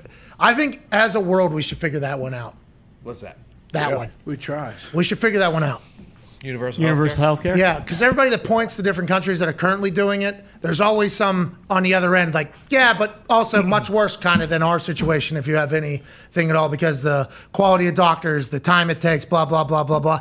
Every time it's brought up, that's something that should be figured out. How many bazillions of dollars are being put into whatever? Can we not figure that one out? Well- that feels like one we should figure out. If Elon just donates 100 billion, then each hospital in the world, you do the math, gets 1 billion dollars. I don't think there's, I think there's more than 100 hospitals. 100 hospitals in the world? I think there's more than 100 hospitals. Somebody tweeted that. It was right. You remember, you remember that math? No, but like I got Everyone in the something world done in the states dollars. quicker than I ever would here. Well, Like That's the American difference, baby. Sorry, right. man, it fucking sucks. Imaginary line too, just right Yeah. down Yeah. here. Yep. Can't come across. it. Uh, let's talk about the United States Grenada. We should. I know nothing about it other than it's like an incredibly beautiful country or whatever. Connor seemed to have done his research. He said we should win by ten to fifteen. Population of 100,000 uh, 100,000 people. If we lose to Grenada, all systems are a problem in Qatar. Yeah, you can't do that. Okay, the road cool. to Qatar is not kind if you lose that game, my friend. Are they bad? Grenada, yeah, you, it Yeah. should- I'd say four nothing should be the. Uh, But who cares the right now? Starting point. In these What? exhibition games, though, Goop, who cares? Why does it matter? All we care about is what they do in Qatar. Yeah, but think about it. this USA team has never had this full team together. They have to learn how to play ag- with each other. chemistry up. Chemistry, okay. Well, is Reyna not playing? And uh, They all play on Reyna's 13 different third. squads. How are they supposed to play together? well, that's everywhere. that's every team, AJ. That's not just the then United why, States. Then why are we not competing with the world? We are the world. We're winning Okay, this then year. what's the, what does the the successful World Cup look like for this U.S. team? And don't tell me winning. Like I'd say, Goop, I, I can trust you. You're a rational human. What's a successful uh, World Cup run look like for us? Getting out of the group stage. Oh, come on! That- that's that Canadian mindset. That's Did not you hear wrong. that? That's Just a get good, out of the group. a good Yeah, group. right. dude. Oh, you does that know why? many You got something England, fixed in America quicker. Wales, those are all good teams. Wales, Oh, piss Hey, we love Wales. They people in Wales are probably great people, but follow up what they did to Ukraine. Yeah, Yeah, yeah. Fucked come up. on. You gotta win the first throw game in after there. the group. But Wales is Bingo. a good team, man. Win one game in the knockout stage. Success. Yes, quarterfinals at least. Fuck it. We got to win the soccer Lombardi. I ain't talking about it. Grenada is Or at least take them 98 minutes in the final Hell and yeah. lose in PKs. 1-0. Yeah. Or yeah. That's We- a tough group, man. That's No, a it's tough group. not. No. Yeah, because America's re- in it. Yeah, it's our group. It's the group of deaths because we're in it, pal. Canada's Who's, group's the, got one who's the less team fourth in it. team? I forget. Iran. Yeah, I Yeah, ran. Yeah, okay. Which, by the way, I mean, let's gotta go. pass These to guys play. too. Follow up. Is Canada even in the World Cup even more anymore? I don't know. I don't know what's going on there. First time they ever been worth a shit. Pal, you go back to Canada, their team just starts having work stoppages. Yeah, Yeah. what the fuck? Yeah. What's that? Fucking send me back. They'll lace the boots up again. Here we go. Oh, we get. Is there going to be um, scabs? Sounds like a good barter to me. Scab Christ. Goomp. Is there going to be scabs though? You think? How, how's have you heard anything up there about how that'll get settled, or you're not paying attention at all? Yeah, I have no clue to be honest. I thought they weren't playing. Let's go to boots on the ground in Canada with an update on the Canadian soccer holdout situation. How you doing gambling? I know Diggs was hot on the diamond. Are you getting hotter or colder now that you're back in Canada? Hockey's good. Ball was good last night. Need the Celtics. Need the Celtics. Here we go. When's that? Tomorrow night? Mm-hmm. yeah, Who you got? Rangers, Tampa tonight. both sixty minute. Come on. I bet No the pouch. Bulls twenty five times to win the cup throughout the playoffs. They're gonna they're gonna go, huh? You think? God, it Avalanche has to be. flies Can't have Rangers Avalanche final. Come on. Avs have won what eight straight. Is that true? Series Game, or yeah, games? games. Games. Yeah, the West has kind of been. Uh, Jeez. Yeah, they're Mike, rolling. I mean, how you trot that guy out there every fucking game? The backup's decent. Give him a chance. Oh, you're talking about Mike, Mike Smith. Smith. Mikey. Guy's 41 years old doing swan dives, firing the puck. Like, give it a rest, dude. he does seem to be on the ice more than most goalies. Yeah. He's kind of flopping around. Yeah, stacking the pads. He always puts his arms that up like it's somebody else's fault. I love that. He's a soccer goalie. He- NHL goalies normally head down, skate away, pissed Oh, off, yeah. they come back. Soccer goalies always mad at somebody else. We Yep. talked about this. Mm-hmm. He is a oh, that was hey, 41 years of this. fucking tighten up, boys. He let one in from the other end and put his arms up like Oh, it yeah. wasn't his fault. Against Calgary. I'm supposed to see the fucking thing. What was that top shelf too? It's right over his Uh-huh. shoulder. Yeah. Couldn't see it. Fuck. How about the fucking defenseman or whoever shot that was like, I mean, this guy does kind of stink. Let's fucking. Yeah, slap. That's like a high school type situation. If you're Oh, playing- yeah. Let it eat. I think I could fucking. You might see one of those go in a year off like a dribbler, like it'll hit the ice and take a weird bounce, hop over short. Never all the way in the air like that. On It the just- fly. Yeah. That Back of the net. You remember soccer camps? You used to try to hit the back of the net on the fly or whatever from however far you are. I assume in hockey they do the same thing. That guy does it in the middle of a fucking Stanley Cup playoff game. Yeah. I think I could hit it on the fly. That fucking guy back there was going to do a handstand. Yeah, and we scored. Goal. There's no He's got to have the record for most goals given up on a playoff run. Has to be. No, Has Lu- Three out of five shots in five minutes and 49 seconds in the third period, which is What his last the first game. game. First game battle of Alberta. What did he give up? Six in the first. First game of the ass, he gave up eight goals, right? Or did he give up half of them? Hey, tough go. They just keep skating his ass out there. Yeah. Tell you what, you put Mike Smith on the Pens though, they're still in the fucking. I doubt it. King Domingue is way better. Bro, than that Mike guy Smith. Is a hundred so times bad. better than Louis Domingue. No, Mike Smith. Mike. Oh, So- dude. now that I know No how like way. the now that I know how the starting announcements go after watching Biz thing in the in the Oil Kings locker room, Mm-hmm. Mike Smith has held them hostage this entire playoff run. Yep. About this being his last go. Hey, I'm retiring. After, you're going to start somebody else, and the coach is like starting in, in net, and then he goes the point. and Mike's my last. I got one more. Hey, he might not be done. He might come back for another run. No By way, Boston. The Oil Kings. Going to the AHL. Maybe Boston. Maybe Vegas. Vegas needs a goalie. Oh, You know yeah, what? maybe He Boston, would Vegas. be actually. We got our good. guy. Bring him home. Bring him to Vegas. The guy we got fucking stinks. I'd, I'll take Mike Smith's theatrics out there. I'd love it. Now we do have to say what Mike Smith has faced over the last two months, in which we all were introduced to this guy and have seen him play, are the best hockey players on earth. This is deep into the playoffs. These are great true, players. True. This isn't just you know. He also had two of the best players in the world on his team. Well, they didn't. Well, if they were on the other teams, their stats probably. Yeah, even higher. let's go to the phones. Uh, let's go to Juan in New Mexico. Was this? Is this? I don't know. Juan in New Mexico. What's going on? Have you ever called the show before? Hey, what's up, Pat boys? AJ, wish the spirit of Lordo there was too. Juan, have you uh, called the show before? Juan, have you called this show before? Uh, first time caller, actually. No, I've not called before. Fuck. All right. What do you want to talk about, Juan? Yeah, I just wanted to ask if you were going to be in Albuquerque on the 12th for WWE Live. Uh, is it, it uh, what day of the week? It's going to be on a Sunday, I believe. Ah, no go. Or Sorry about Saturday. it. Sunday. No go. Sorry, sorry, sorry about it. It's a premium live event. Well, if it's a premium live event, I'll be there. It's not a premium live event. It sounds like it's a house show. These are great shows, though. These are what everybody says is like the best shows because people can just do whatever the hell they want. Announcers. House shows. All right, all right. Sorry about it, I Juan. did want to ask why. Sorry about it. What are you laughing What about? What was How- how- Ezekiel? What was how- Ezekiel Why are you laughing at last night? What happened? What is your problem? What happened to Ezekiel? What are you talking about? What do you mean? What was that last night? He's playing Kev- Kevin Owens' game. Yeah. Yeah. Got him. He's from our school. He's a hustler. Playing possum, dude. F- fucking owned him. Tricked you, dude. Bust. Wait, so the brother came back? No. Whoa. Whoa. Jeez. He lied. He did. He lied. He said, I am Elias.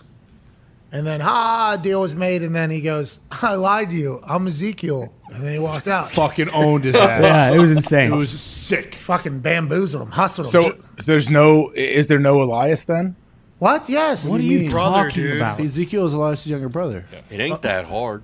It is though. No, It it's ain't not. that hard. No. You gotta It attention. ain't that It hard. is. No, Hey, it's not. AJ. Envision Oh, yourself learning this information for the first time at 38 years old. It is somewhat difficult to keep track of. You're- Of what? Ezekiel What? is Elias' younger All the brother. storylines I'm saying, not just Ezekiel and Elias. You guys obviously throw me off the scent a million times, but whoever is back now between Ezekiel and Elias, I just want to see a tag team match with those two guys to take on anyone in the world. Well, we kind of hope that's the case. The brothers get back in good graces with each other. I mean, Yeah. that's especially. Why is being- it? What's with the the strife? Why are they? Well, everybody they talk? find Elias disappeared, and now there's a chance that maybe he's jealous of Ezekiel's success. But Ezekiel has held on hope that Elias will come back and be proud of him. I do believe. Right? Absolutely. Right, Nick? I'd like to see them shred together.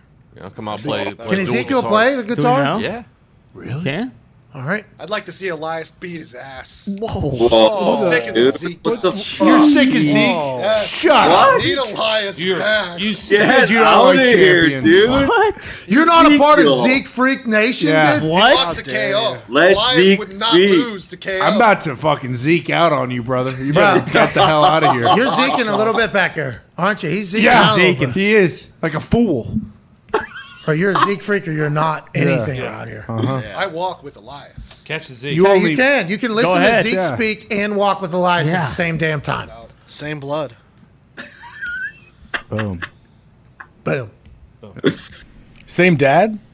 Yes. Yeah, what do you mean? They're brothers, brothers? AJ. Come on. Believe it or not, with those names, they are rather Italian. I do believe. Ezekiel's an From our Italian town, name. there's about a 95% chance they are Italian. Ezekiel Giuseppe Santiago. Whoa. Ini. Is that his name? What did you just do? Is that his name? Santiago Ini? yeah. This guy. That's his name. You're disgusting. Scum. That's what I thought his name was. Apologize to the boot country, please. Uh, why? Apologize to Ezekiel and Elias's home country. That's And the Rock. Ezekiel's Listen here, name, I Connor thought. Big Head. Fucking, you can't be saying. Whoa, whoa, whoa, That's whoa, fine. whoa, whoa, whoa, That's. Can't say what you just said. What are right you there. talking about? I You- can't. You, can't say what you just said. I'm I offended. called a guy. Oh, well, I give you permission to say what you just said. Me But anyways, too. you're a Hey. fucking scumbag. No, me too. That's fine. You can say that. Santiago Ini. Can't believe that's Giuseppe Ezekiel's- Santiago Ini. Yeah, that's Ezekiel's name. And this guy's grandstanding about how good of a guy he is. Uh, all the time. Say Yeah, all when? the- all no, the time. I All the never in my time. grandstand about everything. I was just saying. Are you when- not 100% sure now about the thing that we've been talking about for the last week that it was definitely Santiago Ini? We have Yeah, the yes, tape. yes. I ate a cookie. Came over to me. Go. I'll try to get a little better at pool today, huh? Not true. We have the tape. We have the tape from Friday. Holy shit. and we can run you it back if we called him want. the baba the boobity. That's basically That's what, what you you've just never did. done that before. Never done that before. Nope. Let's get the phones. Juan in New Mexico really was Thanks, a, Juan. quite a jolt of energy there. Thanks for the oh, call. Shout out. Juan's in Chicago. Yes. Fuck.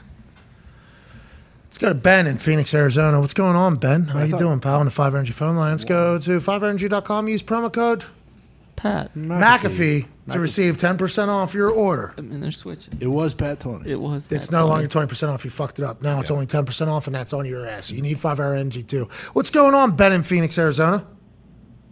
Pat and the boys, what is good? Bro, your call. I can already tell. Yeah. right? What's going on, Ben? Dude, chilling, man. So I'm a Cardinals season ticket holder. I just wanted to call you and ask, Matt have a couple questions. You know, after the draft, Bro. us Card fans call this part calm Tom," And so Steve Keim, you know, hopefully he's going to get some uh, other big free agents. You know, he already got J.J. Watt. But, you know, uh, you know, Optimus Prime is out for six games, so we need some more weapons. You know, Cliff, all he wants to do is surround Kyler with all the weapons. So I see, notice Odell Beckham playing Call of Duty with K1 over here, and then He's I look on his other thing. He's chilling with Devin Booker out in Scottsdale. Is there a possible Odell Beckham coming to the Cardinals? You never. I know. I personally want some O line, but that's above my pay grade. I will say, boys, we love you out here in Arizona. We love AJ. You're the man. If you guys ever came out here and did like a live show over the weekend, you guys would sell out, man. I'm telling you. We love you out here. Thanks for always repping Arizona. Um, Car- Coyotes, Suns, Diamondbacks. We love you guys, man. Thank you. And, Thank yeah, you, Ben. Let, let me know whatever you think, man. Thank you, Ben. We appreciate that. I love his optimism, Mm-hmm. by the way, that he has about all the Arizona teams. Coyotes are dead, right? That Yeah. team's Yeah, dead. dead. Yeah, we could probably you could probably go sell out the arena they're playing in next season. But the well, yeah, but the Suns. sure. I hope if anybody About buys, five thousand people, right? If anybody buys a ticket for anything we do in the future, I mean, waste of money, but we'll try to get you a good deal on it. Mm-hmm. Uh, but the Cards and the Suns feels like for what the next five years at least Sure. going to be very, very, very into this. And the story came out via I Am Athlete tonight, uh, which is on Sirius XM. Brandon Marshall was in Sirius XM studio, I believe in LA. Sean McVay came on the show and chatted about Odell Beckham Jr. crashed his wedding. Yeah, that's right. Odell Beckham Jr., one of the players who was not invited to the wedding because he had to make this massive decision after years and years and years of coaching and relationships. He decided only the captains of the team and a couple of veterans that he has good relationships with. And then, boom, Odell Beckham Jr. showed up, and Sean McVay's mom even said, Oh, he's much more handsome in person, isn't he? Kind of took a little run at OBJ.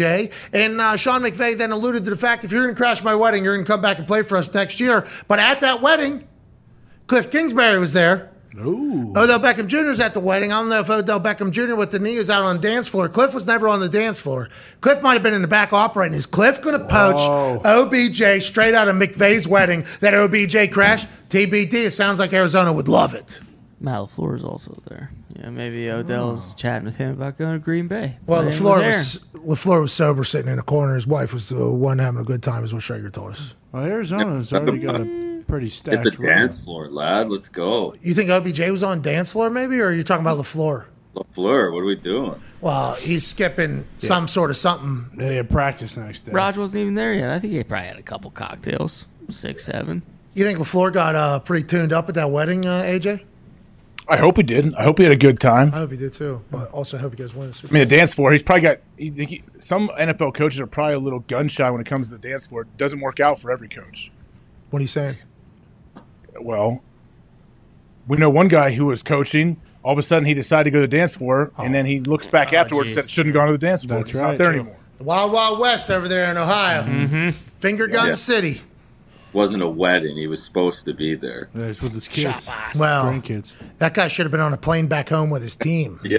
But instead, he had to see his babies. That's right. That's right. And a few other people. Maybe a 22, 23 year old. That's right. He's got a pretty good little dance move on my, my bar that I made. Right. hey, I laid this wood that you're dancing on. And speaking of. All right. Thank you, Gumpy. We appreciate the hell out of you. OBJ, though, is still a free agent, as is Julio Jones Sure. and others. A lot of weapons out there. Uh, July is the Deshaun decision, is what we're told by Albert Breer from the NFL. In about two weeks, we'll learn about Baker and Jimmy. Yep. Uh, Carolina, Seattle are in that game. Gumpy, we appreciate you, pal. Hey, baby, Baby Gumpy. Did you guys hang up on him? Yeah. What about Well, it's not as bad as what the government did to him. So Yeah, sure. True. Colts, Colts are gonna have to score a lot more points now. Um, so maybe go. You Why? guys go get a. Um, I mean, best defensive players having back surgery today. That's probably not good.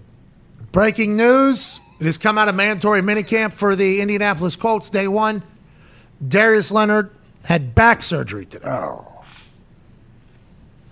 That's not good. June Was this something that was building? And is this because he was at OTAs? And did he get hurt at OTAs? I hope it didn't happen at OTA. I would be so pissed if this happened at OTAs. I do not know. I saw the tweet come through in the group text. I did not get to read into it as much because we've been doing a show. But what did happen? Back Update from the Colts on star linebacker Darius Leonard. No second surgery on his ankle, but he has been having back issues that require surgery. Operation is today. He'll miss some camp time, but the team's expectation is he's ready for the regular season. I hope so. Jesus. Here we go. Why'd they wait so long? It had to have just happened if he's waiting until June. Or he 7th. probably thought he could rehab it without surgery. Uh, this is from Coach Frank Reich talking to the media today. It, this might have been a Michael Thomas situation down in uh, New Orleans.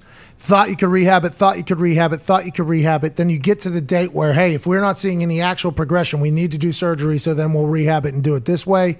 Um, he is not going to need a second procedure on the ankle, but he is not here. However, he did have a procedure done on his back earlier today. Let's get ahead of it, not let it progress further. Says Olivia Ray of Wish TV via Frank Reich's press conference from the first day of mandatory minicamp. That's obviously terrible news. Yep. Mm-hmm. Said he'll miss some camp time. Luckily, it's not. They're not predicting he'll miss any regular season games yet. At least Maybe. We don't. I mean, backs are stuff's scary. There's no minor tricky, back right? surgery. We Yeah. know that. Yeah, and that statement also wasn't like a. We don't think he'll, it wasn't like an actual timeline they're putting on that. And you're with to your point, backs can creep up like that, right? Like oh, Gronk has been dealing with a back for, That lingers. brutal. It's never the same. and he flies. That guy flies around and hits people. Oh no! Plus from Hard Knocks too, his ankle looked really fucked up. So the ankle's That's a good. thing, yeah. Mm-hmm. That's what we think. No, that's what he just uh, because if why wouldn't you get another ankle surgery right now if you're already going to go under? Well, I guess he wasn't at OTAs because of his ankle. So maybe he was rehabbing. Hmm. The, Who said he wasn't there because of his ankle? we'll find out. Did he have surgery right after the season on his ankle? Maybe I don't. I, They said no second surgery needed. So when did the first happen? But if publicly they were saying it's because of the ankle, but actually it was because of the back, that's two different stories. If they were saying it's because of the ankle, and then it comes out that it's because of the back, the Colts oh, lying. What the fuck? What's going on? Could be both. If you're hurt, if your ankle is hurt, you know your body compensates in other ways. That definitely could have something to do with his back. Yeah, that's what I was worried about with his knee, by the way, with the hip and the back potentially. You know, Well, this is why you add to the D line, you add to the secondary, you know, just in case you, you, Ngakoue and Gilmore can pick up the slack in the other parts of the defense. I get it a ton of picking up. I get it picking up the slack, but it's like this was supposed to be our year. We got Yeah. a Navy SEAL at the quarterback. Mm-hmm. He's yelling at everybody. Now mm-hmm. the maniac, defensive player of the year type player, getting back surgery on June seventh. June seventh. His first ankle surgery was before training camp last year. That's right, because he, he missed some of camp. He came on our show when during an off day, right after he signed a big deal. I remember. So who's report? Who was reporting that he's missing training camp because of the ankle? Uh, looks like him himself. Oh no! Oh no. Jesus Christ. Good run. You mean missing OTAs because of his ankle? Yeah, so that means they're trying not to talk about the back, maybe, or maybe the back wasn't something until it flared They up. might have not known. Maybe they didn't know it was that serious and just kept getting a little bit worse. Yeah, maybe the back like flared up or something. Here we go. Good morning. Darius Leonard underwent a procedure on his back, an issue that arose in the offseason. He saw a surgeon out west. Reich said, not sure on the timetable now, but in my mind, as long as he's ready for the regular season, I'm not concerned. Via Olivia Ray of Wish TV. Amen, Frank. Listen, this is no story. He'll be back for the Yeah. regular Yeah. season. Okay. He's not concerned. He's okay. If Darius Leonard's not worried and Frank Reich's not worried, neither am I. No There you point go. to me. The maniac You have, will- no, you have no reason to be worried. Yeah. Not at I all. can tell you're not. Not at all. Back surgery, no big deal. Those Yeah. things are just easy peasy. Just another Tuesday. We'll be back tomorrow. How many days till the season starts, Connor? 93. Okay, that's plenty of time. Plenty of time. AJ. For a back uh, surgery? Yeah. Backs- Darius Leonard. Bro, backs are not good. That's not good. There's so many, you know, because the head bone's connected to the neck, Neck bone, bone. and then the neck bone's connected to just the backbone. Back, Right. everything. And it's just your entire, there's so much to it. And then everything, especially when you're striking and everything, and like your back is just so vital. You see people get back issues, and it's just like, oh, you have a new life now. But you had a T4, Yeah. T5 that you came back from pretty quickly, so maybe he will too. Yeah, I was just talking to Mike for that. I was, That was more of a neck, though. I was playing football. Yeah, I was It actually was low. T four, I was I T didn't, have two. to, I didn't have to hit anybody either. I was just And that was- If talking thir- into a I mean, microphone. three months. Not a real injury. Even if he's out for two Whoa! months. Holy shit! See the the neck brace? Fucking asshole, dude. Sorry, what were you gonna say? Well, I Walgreens. mean, 93 days, three months. Like, if he's out for eight weeks, it's still going to take him a little bit to, like, ramp back up into He'll be football. fine. He doesn't need camp. He's always in shape. Yeah, he's he's always in shape. he didn't do camp last year much. I, Um, yeah, near to Carson, they didn't make the playoffs. Anyways, let's um let's wrap it up with this as we get out of here. And this has been a really good show today. Hell yeah! Three hours and forty six minutes here. We're going. Hell yeah. Pretty good Four Not deaths. for a Tuesday, June seventh. Not bad. Pretty proud of us today. Hell yeah. Pretty proud of us today. Going Here to we go. Paris. Let's go. We're going to Paris. We're going to play blackjack with oh, Dana White. yeah. Let's go. Let's end the show in a with a bang. Oh, okay. okay, here we go. Hey, you know those things are putting on helmets to keep everybody safe that you absolutely hate. Mike Tomlin's wearing one, so none of the boys can bitch if Tomlin's wearing it. You know that? I Steelers did wore the get this Guardian caps for day one of minicamp, including Coach Tomlin. Coach said after practice, it's a new rule. It's for their safety. We're going to make it a non-issue for us and focus on our work. Hell yeah. Mike Tomlin said, I'll even wear one of these fucking Guardian caps nobody can breathe out of. All these college kids have been doing this for the last couple of years. I guess there's a couple NFL teams that have done it as well. The OGs are going to take a while to adjust to it, I believe personally, but the rules is the rules. We're not going to live in our fears. We vehemently uh, admit that we are about the people's safety. And Mike Tomlin said, I'll wear one of these as well while running my head. Is this a video or just a photo? Can we zoom in on Tomlin if it's a Uh, photo? video. Play the video. Ah, I got to turn the music off. He's on the right side there. They're gonna zoom in. Look at second him. He's wearing the gray. He's got his guardian on just in case anybody thinks shit isn't sweet, he says. If anybody wants any, I'll run this baseball cap with the guardian cap on top of it right into your sternum if you got a little bit of a problem. AJ, you love this. I know you love this. Let's buy into the new science and the modern science. Let's keep players safe, just like Tomlin's doing. Oh, yeah. Mike Tomlin is obviously a great leader, and that is why he is doing this because he knows he has a, a I don't know, maybe a good chunk of vets or different people on the team that will show up and not be wearing that thing. So he's like, hey, it's gonna, I'm gonna wear this day one. We all know what this is. I'm gonna wear it. Stop asking me about it. Let's just focus on football. I actually give him credit for this. I respect it. It also could be him just gassing up the boys. Yeah. you know? Yeah. Everybody bitching about it. Love this mm-hmm. thing. Oh, look how comfortable this Yeah, thing is. yeah. You know, there's a lot of shit talk that could potentially come from him wearing the Guardian cap as opposed to everybody else. I love it, though. Anything Mike Tomlin does, I'm on board with because of his track record and the fact that everybody seems to fucking love playing for him. Thank you, coach. Thank you, coach. He's the man. I agree. I concur. He should come back on the show sometime. shouldn't Yeah. Sound like I would like him to wear that Guardian We cap. got, yeah, we need to get some though. We need some Guardian caps. We'll wear them when he comes on. Ooh, yeah. I might just wear a mysterious mask because I don't know if we'll have a Guardian cap in time. We'll get to it. We'll figure it out. Yeah, out. maybe. All right, that's the show. We appreciate you, AJ. Thank you, boys. You did great. Uh, Albert Breer, Dana White, Darrelle Revis, Ian Rapoport. What a day. That's a Tuesday. Um, hope life is great. Let's do a giveaway. Big day today. Oh. PMS, hashtag PMS. What's today? In Paris. Minicamp. Oh. Oh, in Paris, yeah. PMS bonjour. Yeah. Nah, that's too much. Then we're definitely committing to it. Uh, You know what I mean? We need to be able to back out of this if we have to. point. We can't commit too much. If we give, if we commit too much, there's no way to back out of that eight nine hour flight. Revis, PMS Grenada sucks at soccer. Whoa. Wow, that's a little aggressive. The game's not till Friday. Okay. Maybe PMS Revis Island. PMS Island. PMS Island. PMS Island. 'Cause Whoa, that- that, that- kind of sounds like that- Lexi. Yeah. Yeah. Yeah. But Yeah, we talked about include that earlier today. as well. Yeah, because Grenada is an island. Oh. PMS Revis Island. Yeah. Hashtag. Do that. Take a selfie. Take a screenshot right now. No. Whoa. Whoa. What is that? Son of a bitch. Who'd you steal that from? You stole it from our office? No. What do you mean? These things, I tell you, things just show up at my door. What, the hell is that? How'd you get that? That's Whoa. Whoa. Oh, yours isn't Whoa. 32 pounds. Yours is fake. Respect it, dude. don't do that. I to am. Baby That's why I'm trying to hold it up here for the picture. Don't do that to Baby Lordo. How'd you get a Baby Lordo? Don't worry about it. Should I put it right here? Can't even hold the goddamn. That's a Yeah. fake. That's a fake Baby Lordo. That's not 35 pounds. That's a fake Baby Lordo. What do you mean? Put it away. That's what I thought.